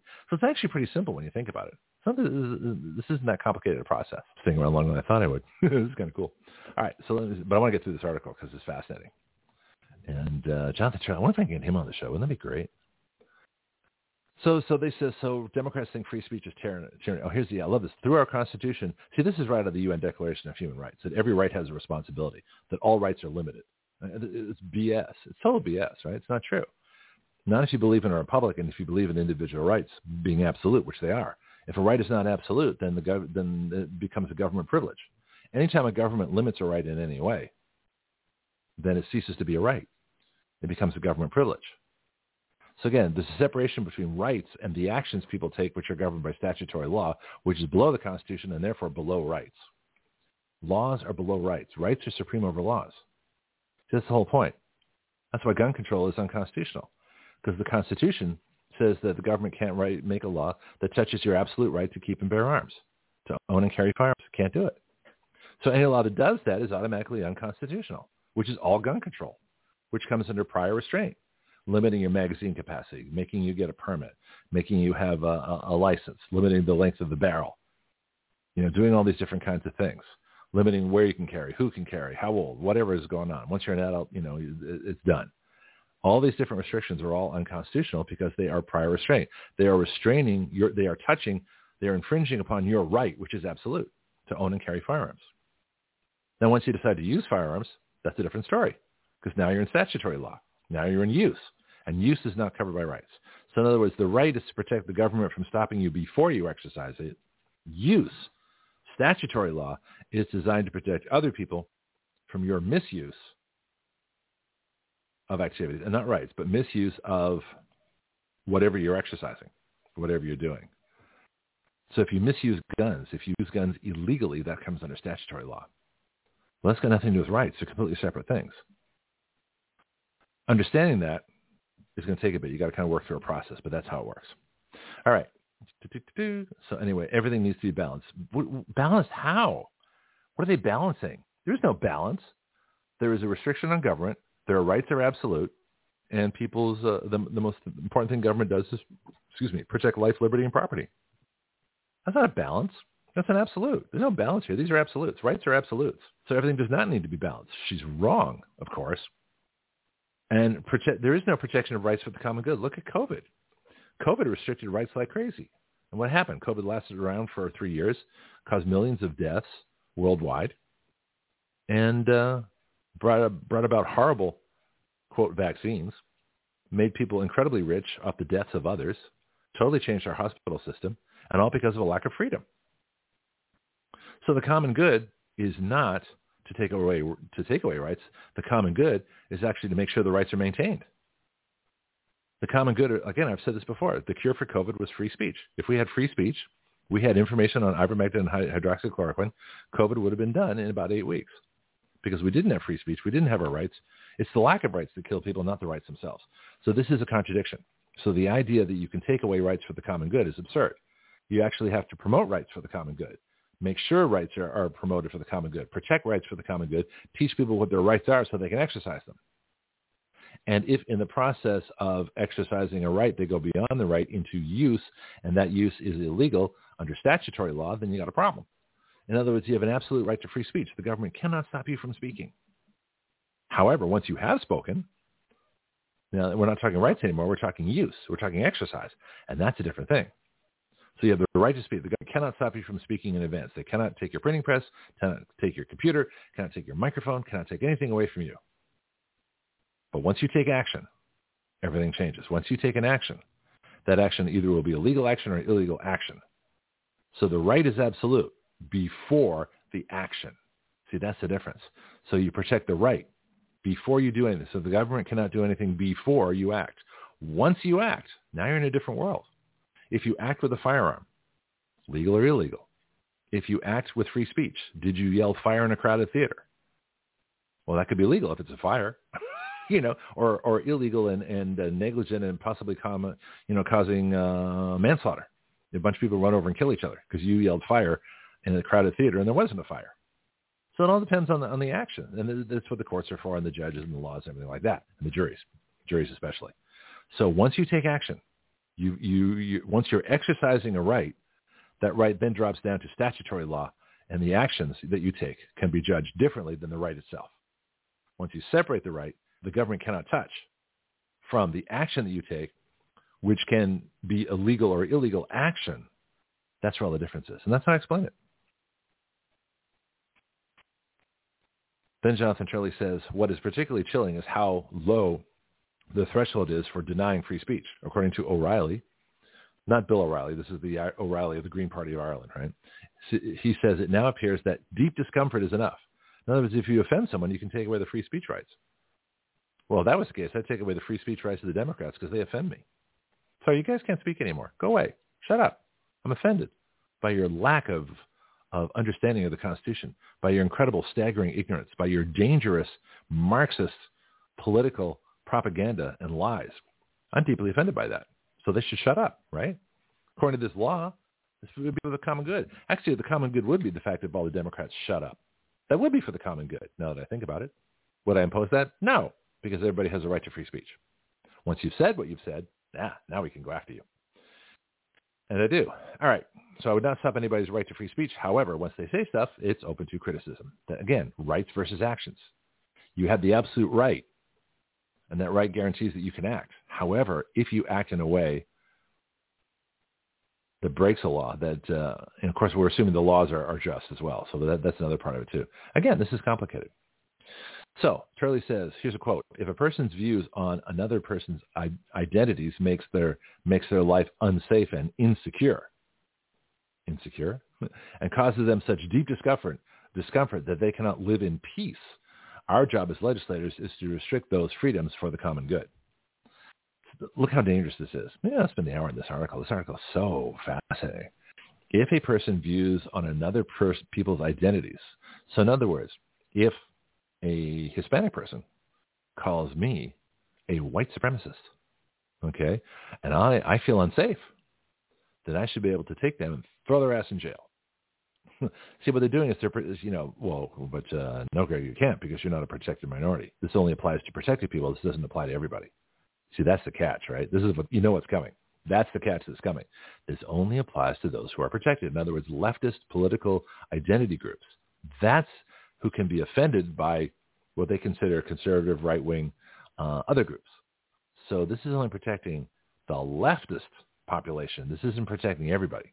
There's, you know, I guess that's is that their balance. Anyway, it says if a person's views on other people's identities. All right, so so trans person says I'm trans, and trans rights are human rights. I say, well, quite frankly, you're the same sex you were when you were born. You were either XX or XY, and all you've had is cosmetic and elective surgery and drugs. Well, that doesn't make you a civil rights group. It doesn't make you a group at all. It makes you an individual who's had cosmetic surgery and uh, cosmetic and elective surgery and drugs. Now, in Ireland, that would throw me in jail because I've threatened that person's identity, even though their identity to me is false. And again, I'm not going to stop adults from having elective surgery and drugs. If they want to do that, that's fine. But it's not a civil rights group any more than people that get nose jobs are a civil rights group or boob jobs. You know, tummy tucks. You know, does that make you a civil rights group? No. The difference uh, of, of doing it with with your sex organs doesn't make you a civil rights group either. This is why this is so fascinating. You know, in other words, can you sue somebody for firing you on the job because you had elective surgery on your sex parts? That's laughable when phrased that way, isn't it? Anyway, so let's say a person's views on identities makes life unsafe and insecure and cause them such deep discomfort. Oh, I really feel discomfort when someone calls me a white nationalist or a white supremacist or has white privilege, because to me that's like the N-word. Deep discomfort. So anybody that calls me that, like Warren used to do, maybe I can throw their ass in jail.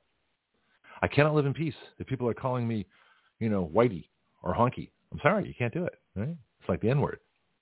And it says our jobs as a legislator is to restrict those freedoms for the common good. And as I said before, you cannot restrict any freedom for the common good because the common good is freedom. Let me say that again. I just I, just thought that up. You cannot restrict freedom for the common because the common good is always freedom. Moving on. Jonathan Turley says, what is interesting is that O'Reilly admits that there is nothing new about hateful views, but it is time to clear out such voices. Oh my. Quote, social media has fueled hatred, but it has also put on display for all of us the dirty, filthy underbelly of hatred in Irish society. That hatred has always existed. Well, yeah, but you can't legislate against it. What do you legislate against how somebody feels? You can't do it. People can feel whatever they want. You can pass all the laws you want against how somebody feels. All you can do is victimize them and with made-up policies, which can't change how somebody feels. That's up to them. But how they how someone feels is irrelevant. Someone hates me, that's their problem, not mine. If, if someone's offended by what I say, that's their problem. They're the one who's offended, not me. I'm not offended by what I say. If I was, I wouldn't say it. this is kind of funny. Article says the Irish legislation is likely to be replicated around the world if the free speech community cannot hold the line against the anti-free speech movement. See, I do that. Guys, I do that. I've got law. I've got bills for everything. Do we have a free speech bill? I don't know if we do yet. I might have to write one.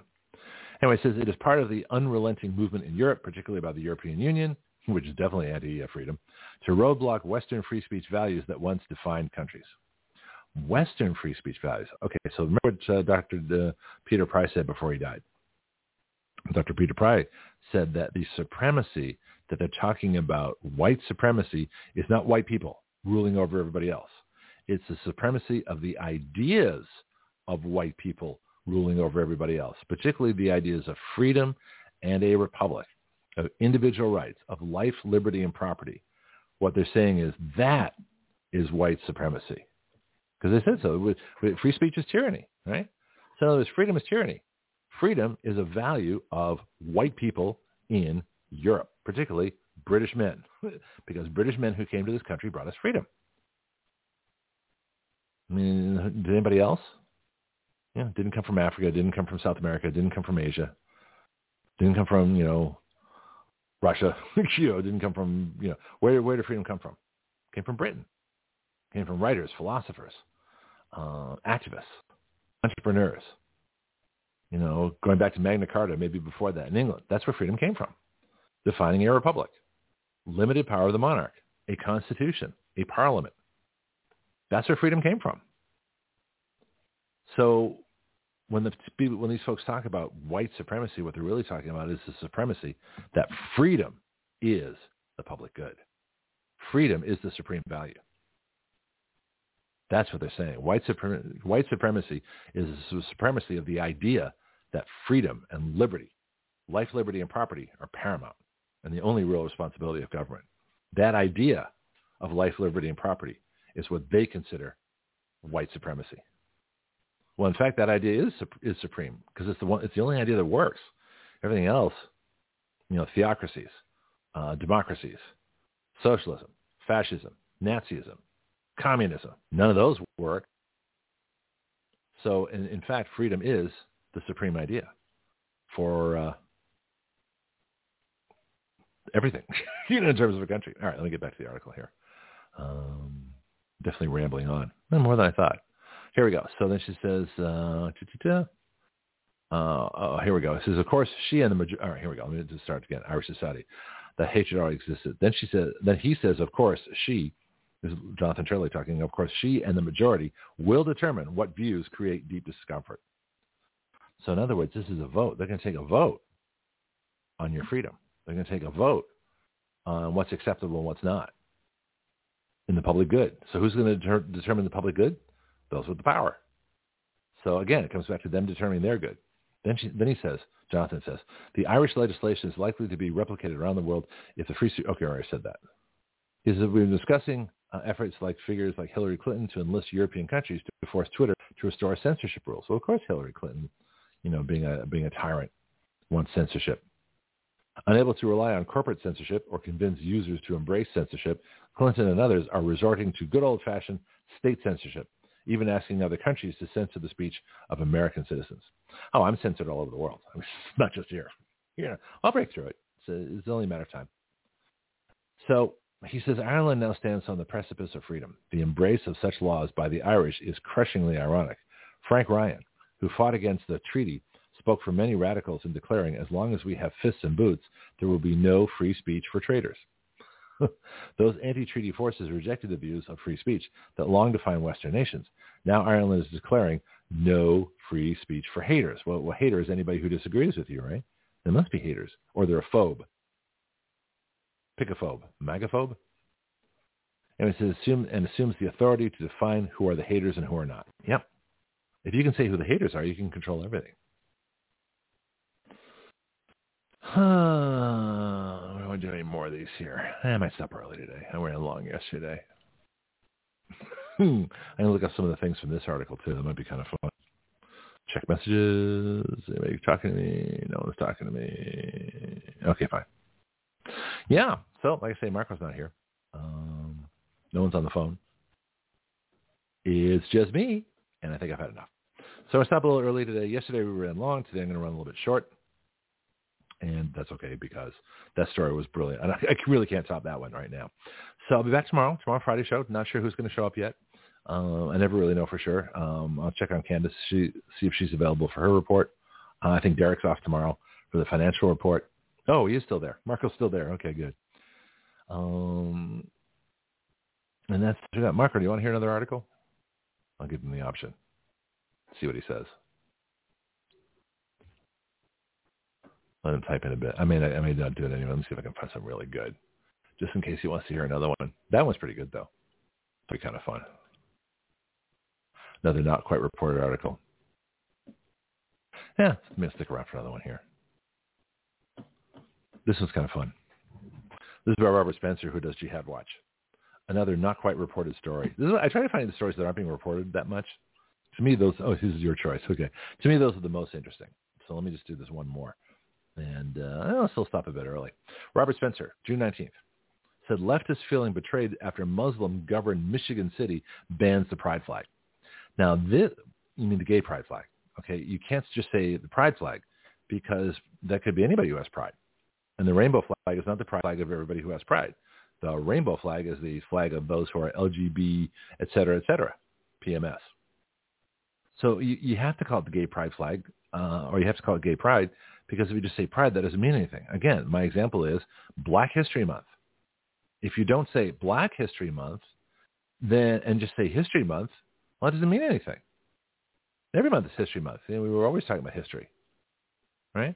So if you don't say Black History Month, there's nothing special about it, just History Month. Same thing with Pride. If you just say Pride Month, oh, we know what we're supposed to assume, right? But if you think about it, and you just say Pride Month, well, that could be Pride for anybody. It's meaningless. But that's not what they're talking about. They're talking about Gay Pride Month. That's what it is. So say so. And if you're proud of it, why would that be a problem? Why would you take gay out of Gay Pride Month? If you're, if you're, if you're, uh, does that mean you're not proud of it? So it's it's, it's Gay Non-Pride Month. It says Pride Month, but it's Gay Non-Pride Month. Got it. Back to the article. But the irony is that the that the leftists, uh, see, the, the conservatives are so guilt-ridden, especially the white conservatives, that they can't say anything against Pride Month like I just did or excuse me, Gay Pride Month. They can't say that. I can. They can't. So who's coming out to do what the conservatives want to do, which is limit this this protest here, and not have the corporations and I mean the protest. Well, I shouldn't say limit the protest. I misspoke. Um, it's fine for obviously people who want LGBTQ whatever who want to march and you know do things and protest and have celebrations and festivals. Great, I don't care. But what I don't want is companies taking over and basing their products and hiring practices and, and everything else, um, and uh, hiring like uh, an LGB person over a straight dude, you know, if if the straight dude can do the job better. That's where the problem comes in, and it comes in government policy with things like we just talked about, hate speech laws, where you can't say anything against these people; they're a protected group. Okay, well then you can't say anything about white Christian males. We're now a protected group. If you do, I'm offended. Oh no, you're you're the majority. Oh, really? Have you done? Have you checked the numbers lately? no, I'm not the majority. White Christian men are a minority in this country. Therefore, I want minority protection and affirmative action. All right. But it's ironic that the Muslims are saying what the Christians can't say. That's why this is so funny. Article says leftists in Hamtramck, H-A-M-T-R-A-M-C-K, Hamtramck, Michigan, are feeling a bit like parents with ungrateful children these days after all they've done for the Muslim community that now has made Hamtramck the first city in the United States with a completely Muslim city council. Isn't that fascinating? So we've got diversity to the point where it's all Muslim. That's not diversity. Um, that's that's uh, what's what's word I'm trying to think of. That's that's unity. and it says uh, completely Muslim city council. Their former allies and proteges have turned against them and rejected the increasingly aggressive and intrusive pride madness, which we call gay pride. So you know which kind of pride it is.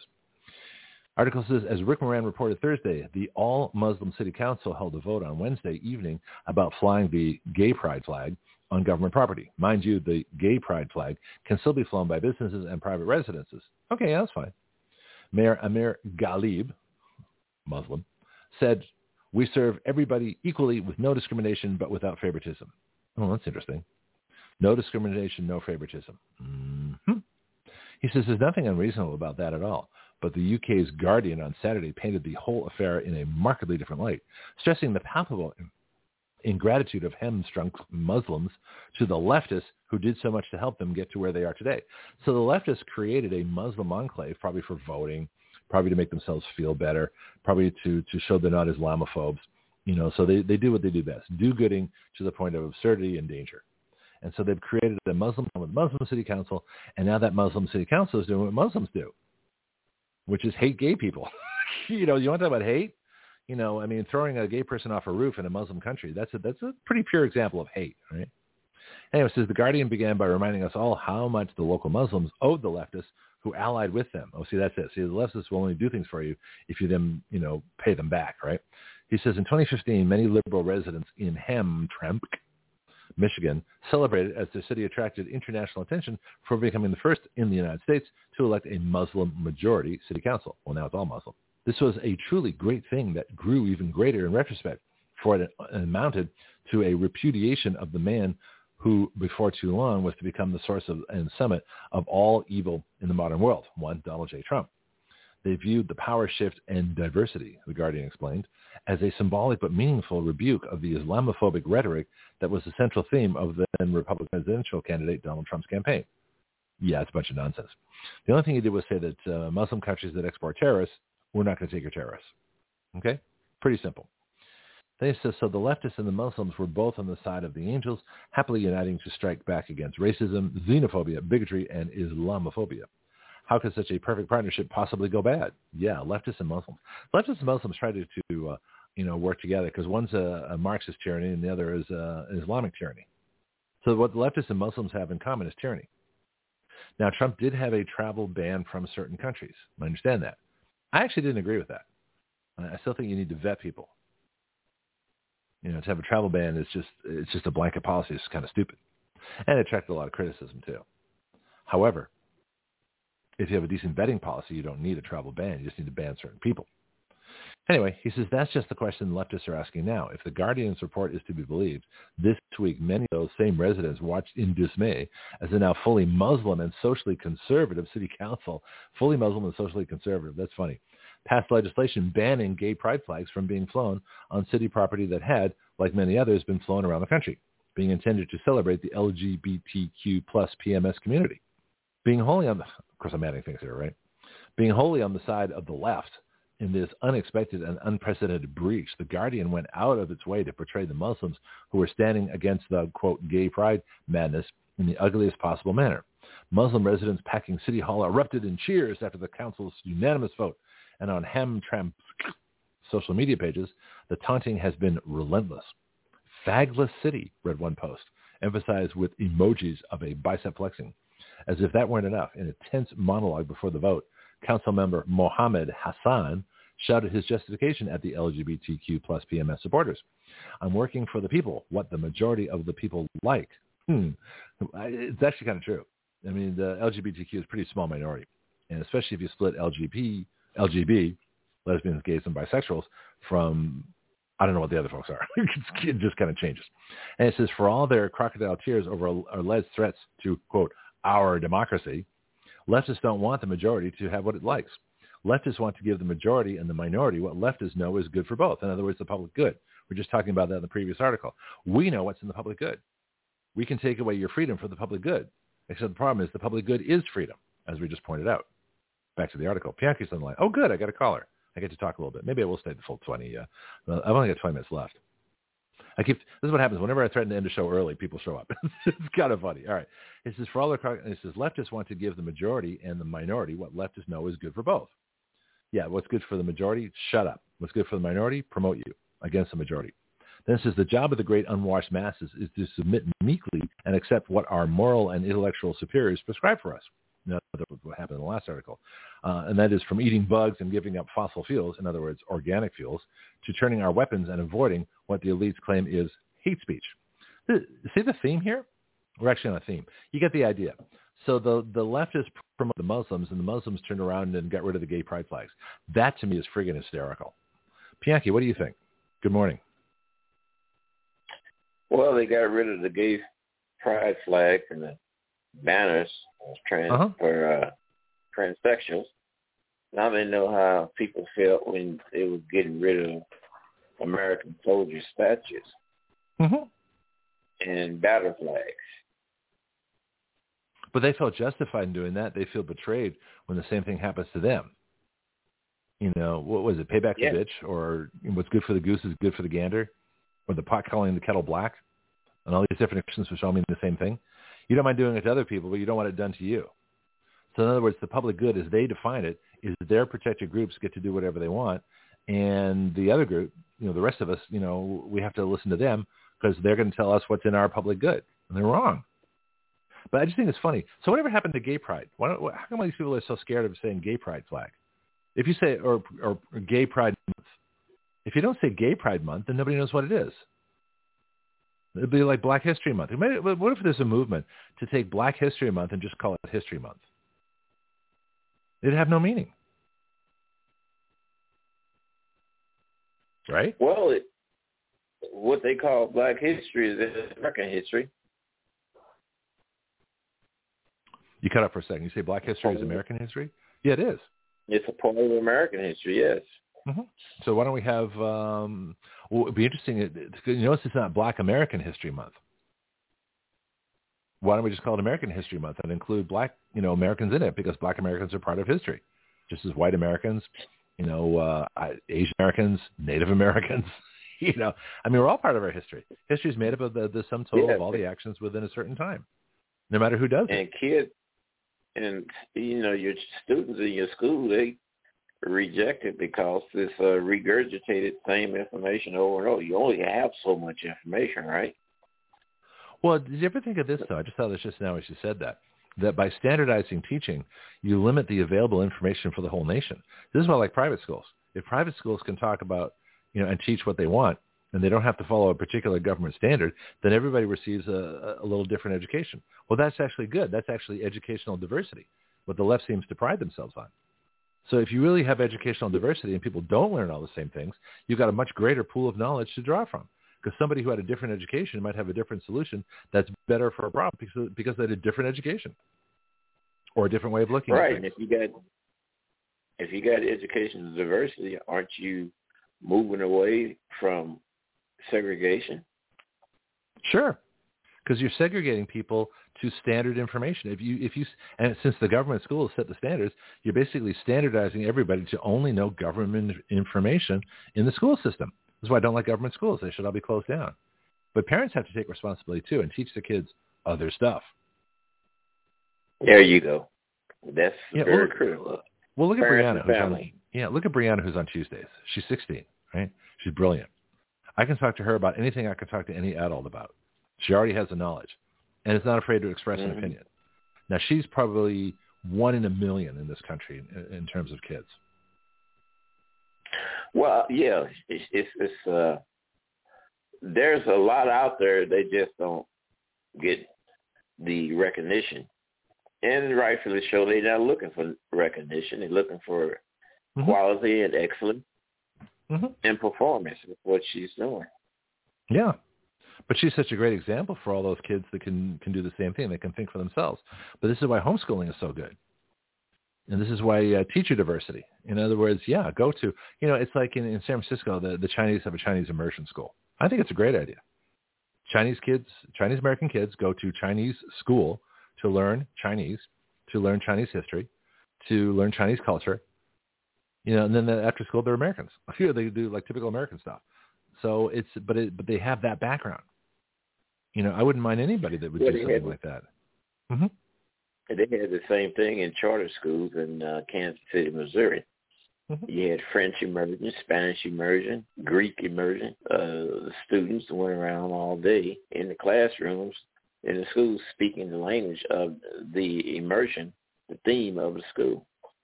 hmm Yeah, especially parents that come from other countries that want to teach their kids the, the, the native language, but also wanted to speak English really well. And I know a lot of people, Mhm. at least in the earlier days, they came here to learn English and speak English, and they still spoke their, their language at home, so the kids might have learned it at home, but they wanted them to speak English. And now I think that the trend is so much that, of course, those kids only speak English. So they can't teach their kids the native language, the Italian, the French, the German, the, the Dutch, the, the, I don't think Dutch is a language. Is Dutch a language or you guys speak German or is it a different dialect? Ask Mark all that. Point of confusion. I think Dutch is different. Dutch I think is it's- different, yes. Yeah, I think, but I think in German, I think in Austria, it's it's, it's like German. Austrian is, you know, I think that I don't think the language changes between Austria and Germany. But I think Dutch is different. Guten Tag as opposed to Guten Tag. I mean, it's it's close, but it's not the same. Mark will tell us. Anyway, um, yeah, but if, if you know, my father went to Greek school in Australia.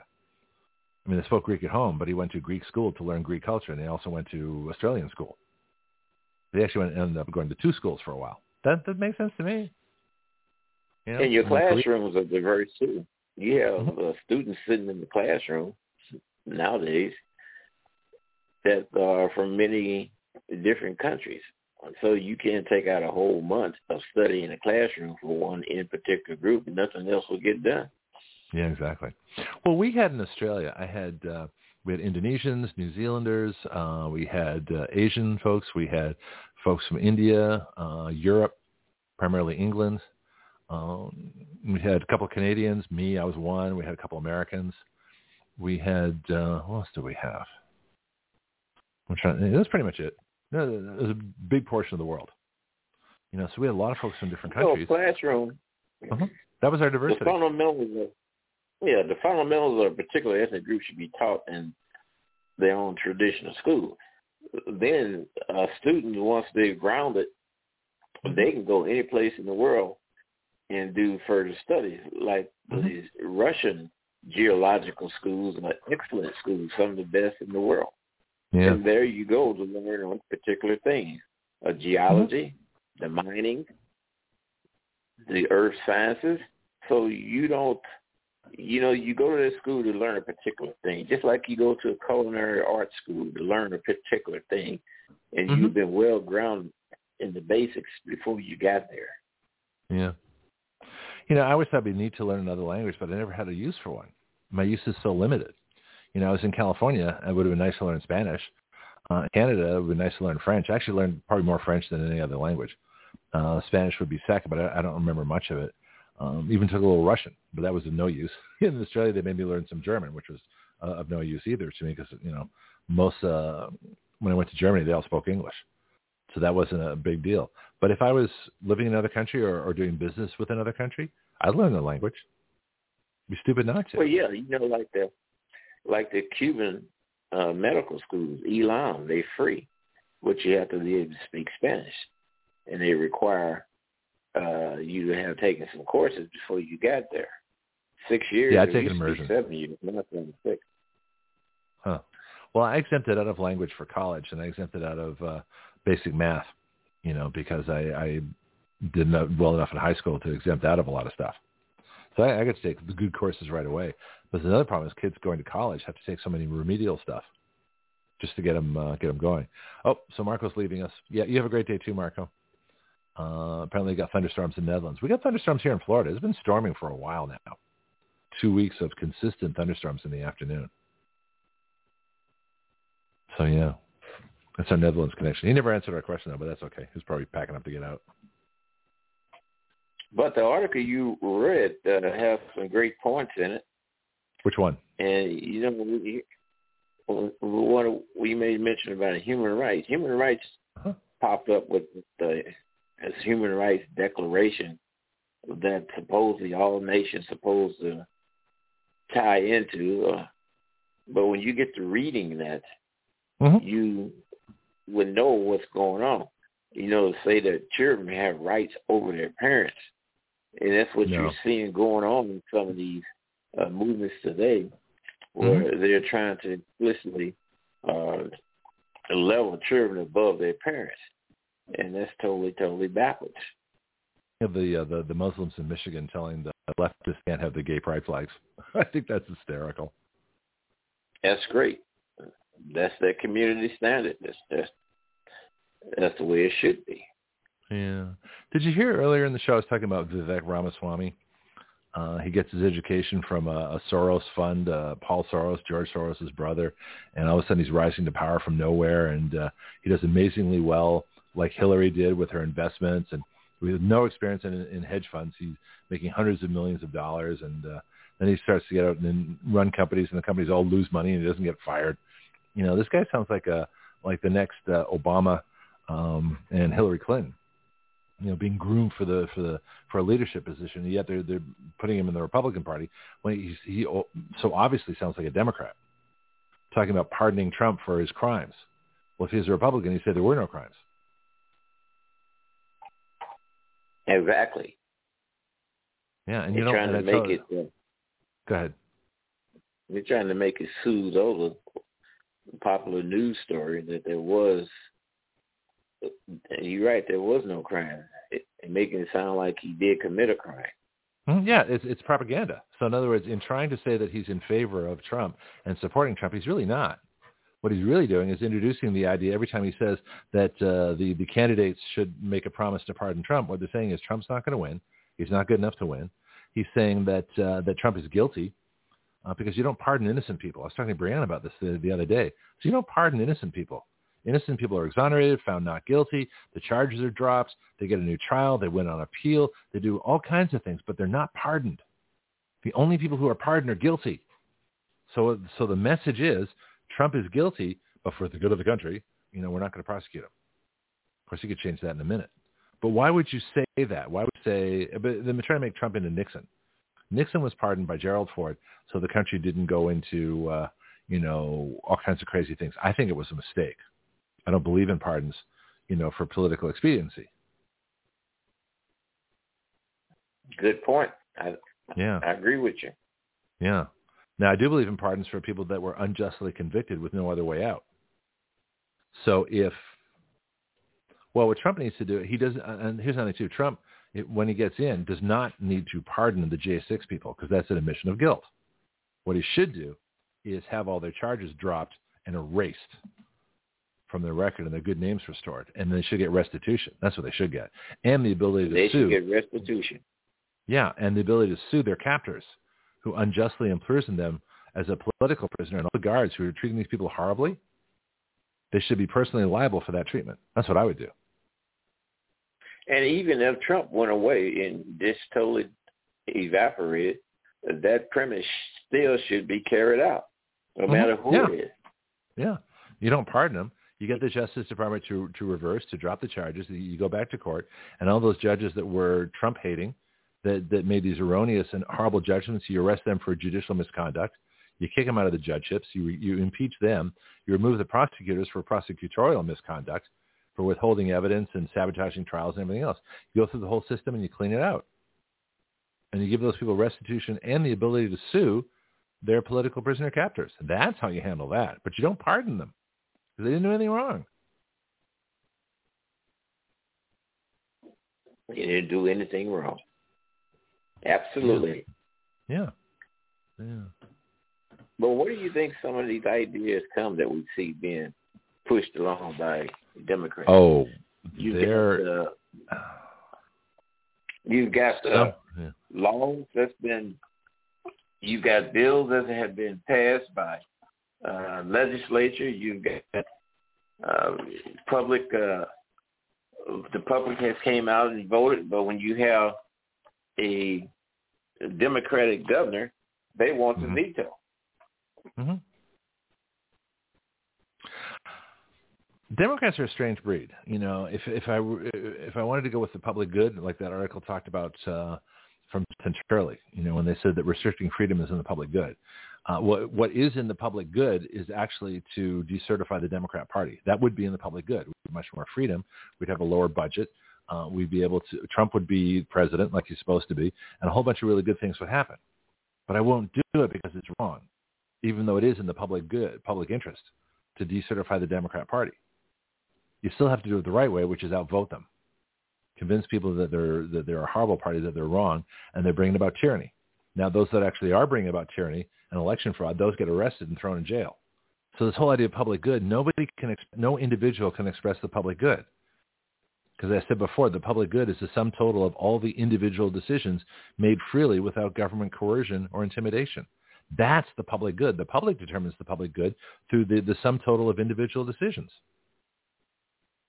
Not what some party recommends or what some politician or office holder recommends, because they're not the public.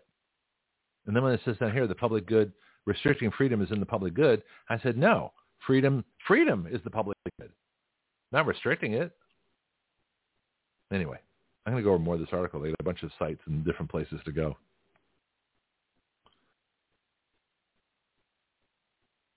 So a bunch of, a bunch of, oop, no, I'm not going to do that. That's an ad. Close the ad. It's got all these things I can click on to see where it goes. It's probably going to mess up my transmission. Oh, Jonathan Turley, more articles. Yeah, I'm going to do like a Jonathan Turley expose. probably uh, either tomorrow or Monday. I'll take a look and see. Maybe Monday. I want to have a chance to read his articles. He's fascinating. I want to get him on the show too. That'd be fun. Anyway, um, I'm about done. Any uh, anything happening this week that um, really made your blood boil? Well, it's always something you can comment about. It just depends on the degree that it bothers you. But, uh, yeah. Well, we got some good news. We got an ice, we got a new ice cream shop opening up. That's gonna be fun. That'll be Saturday. We're talking about that tomorrow, maybe. Scoops Ice Cream is back here in Milton, so that's good. Yeah, that was good news. About three dollars. I don't know. I haven't been there for a while. Well, they used to. I had them on when I was at WEBY when they did their first opening. So Scoops is back. Milton is growing. So all you folks that want to come to Milton, Florida, uh, we are a growing community. We're getting more businesses. We're getting more fun, and we need businesses to come here. We need a barbecue place. We need an Italian restaurant. We need a Thai restaurant. We need something on the waterfront. We need some some boat services. We need to turn our courthouse into the courthouse market. So the potential is right here. So all you folks come on down to Milton. come visit. Uh, we're we're, we're uh, diamond in the rough. We're just waiting to uh, to be the the, the tourist historical mecca. What's that? Scoop of ice cream and slices of cheesecake is tremendously high. I remember when a quart of hand-packed vanilla ice cream from Velvet Freeze was 50 cents. Ooh, you are old. Sorry. Oh. What else is in the news? There's got to be some fun news. Anyway, we're the home of the Blue Angels down here too. That's kind of fun. Maybe I'll play my Milton promotion ad on the way out. I haven't done that for a while. That's always fun. Um, tomorrow I'll probably talk about uh, we cover the China spy base. So we have our second uh, Cuban uh, crisis. The first one was the Cuban Missile Crisis in the 60s that uh, Kennedy handled. And the next crisis is now, you know, with China having bases in Cuba, which Brandon won't do anything about because China owns him. And funny how that hasn't really come up in the, the uh, presidential debate topics. I don't see any presidential candidates talking about how strong they're going to be on China. Have you noticed that? I just I just thought about that. Not, the only Republican candidate who's talking about China is Trump, right? Brandon talks well, about them in loving been, terms. Yeah, the others have probably been funded. You know, I was doing some study on the advances that we have made in space uh-huh. with the deployment of Hubble uh, telescopes and even oh, those Hubble. more advanced than them. Uh-huh. And the United States are is like a light year ahead of China in that aspect.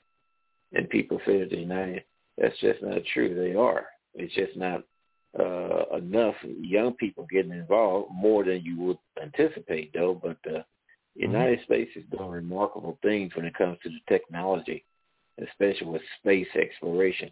And at some point in time, we're going to have to look for other places to live if we consider on maintaining and carrying humanity forward. Well, we have a cultural lead uh, in the U.S. And I'm writing a note to myself down uh, here um, because of our individuality. So you the reason absolutely that right. so many countries are yeah Yeah, that, I mean, individuality always works.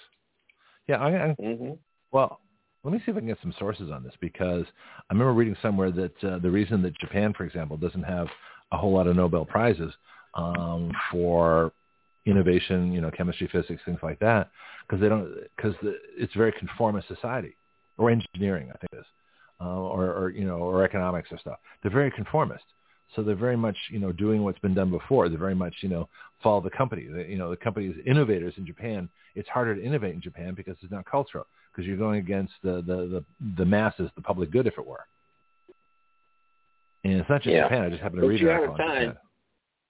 Well, no, I got a few minutes. Hey, I was, I oh, was Oh, yeah. 45 minutes over yesterday. I don't know if you heard my show yesterday, but we ran really long. They just kept talking. There's two women around. They kept talking. Like, okay.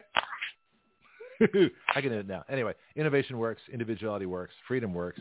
Freedom is the only public good. I'm going to leave you there. Talk to you mm-hmm. tomorrow, Pianki. Talk to you tomorrow. All right. Isn't this fun? so I actually did my whole show today, so it worked out fine. All right. So the website you're listening to is blogtalkradio.com slash citizen action. Our legislative site is writeyourlaws.com, W-R-I-T- W-R-I-T-E, Y-O-U-R-L-A-W-S, writeyourlaws.com. My articles are gregpenglis.substack.com. Um, we have uh, contributions, givesendgo.com slash action radio. You can also get paid subscriptions to my, my articles. Uh, and my public email, greg at writeyourlaws.com. I'm going to play a little Milton promotion and then our classical musical theme for today. And we'll see you tomorrow when we do it all again, 7 a.m. Central Time. Um, catch you then.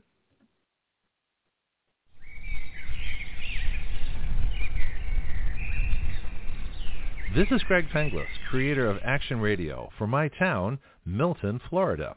Milton, it's where I live. It's where you can live too. It's where you can bring a new business, especially a business that helps our downtown historic district.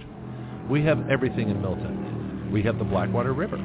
We have the Imogene Theater, built in 1912 and still booking national acts. We have Scoops Ice Cream. We have Boomerang's Restaurant, where I get my favorite Thai chicken pizza. We have an outdoor stage for music acts and free concerts by the river.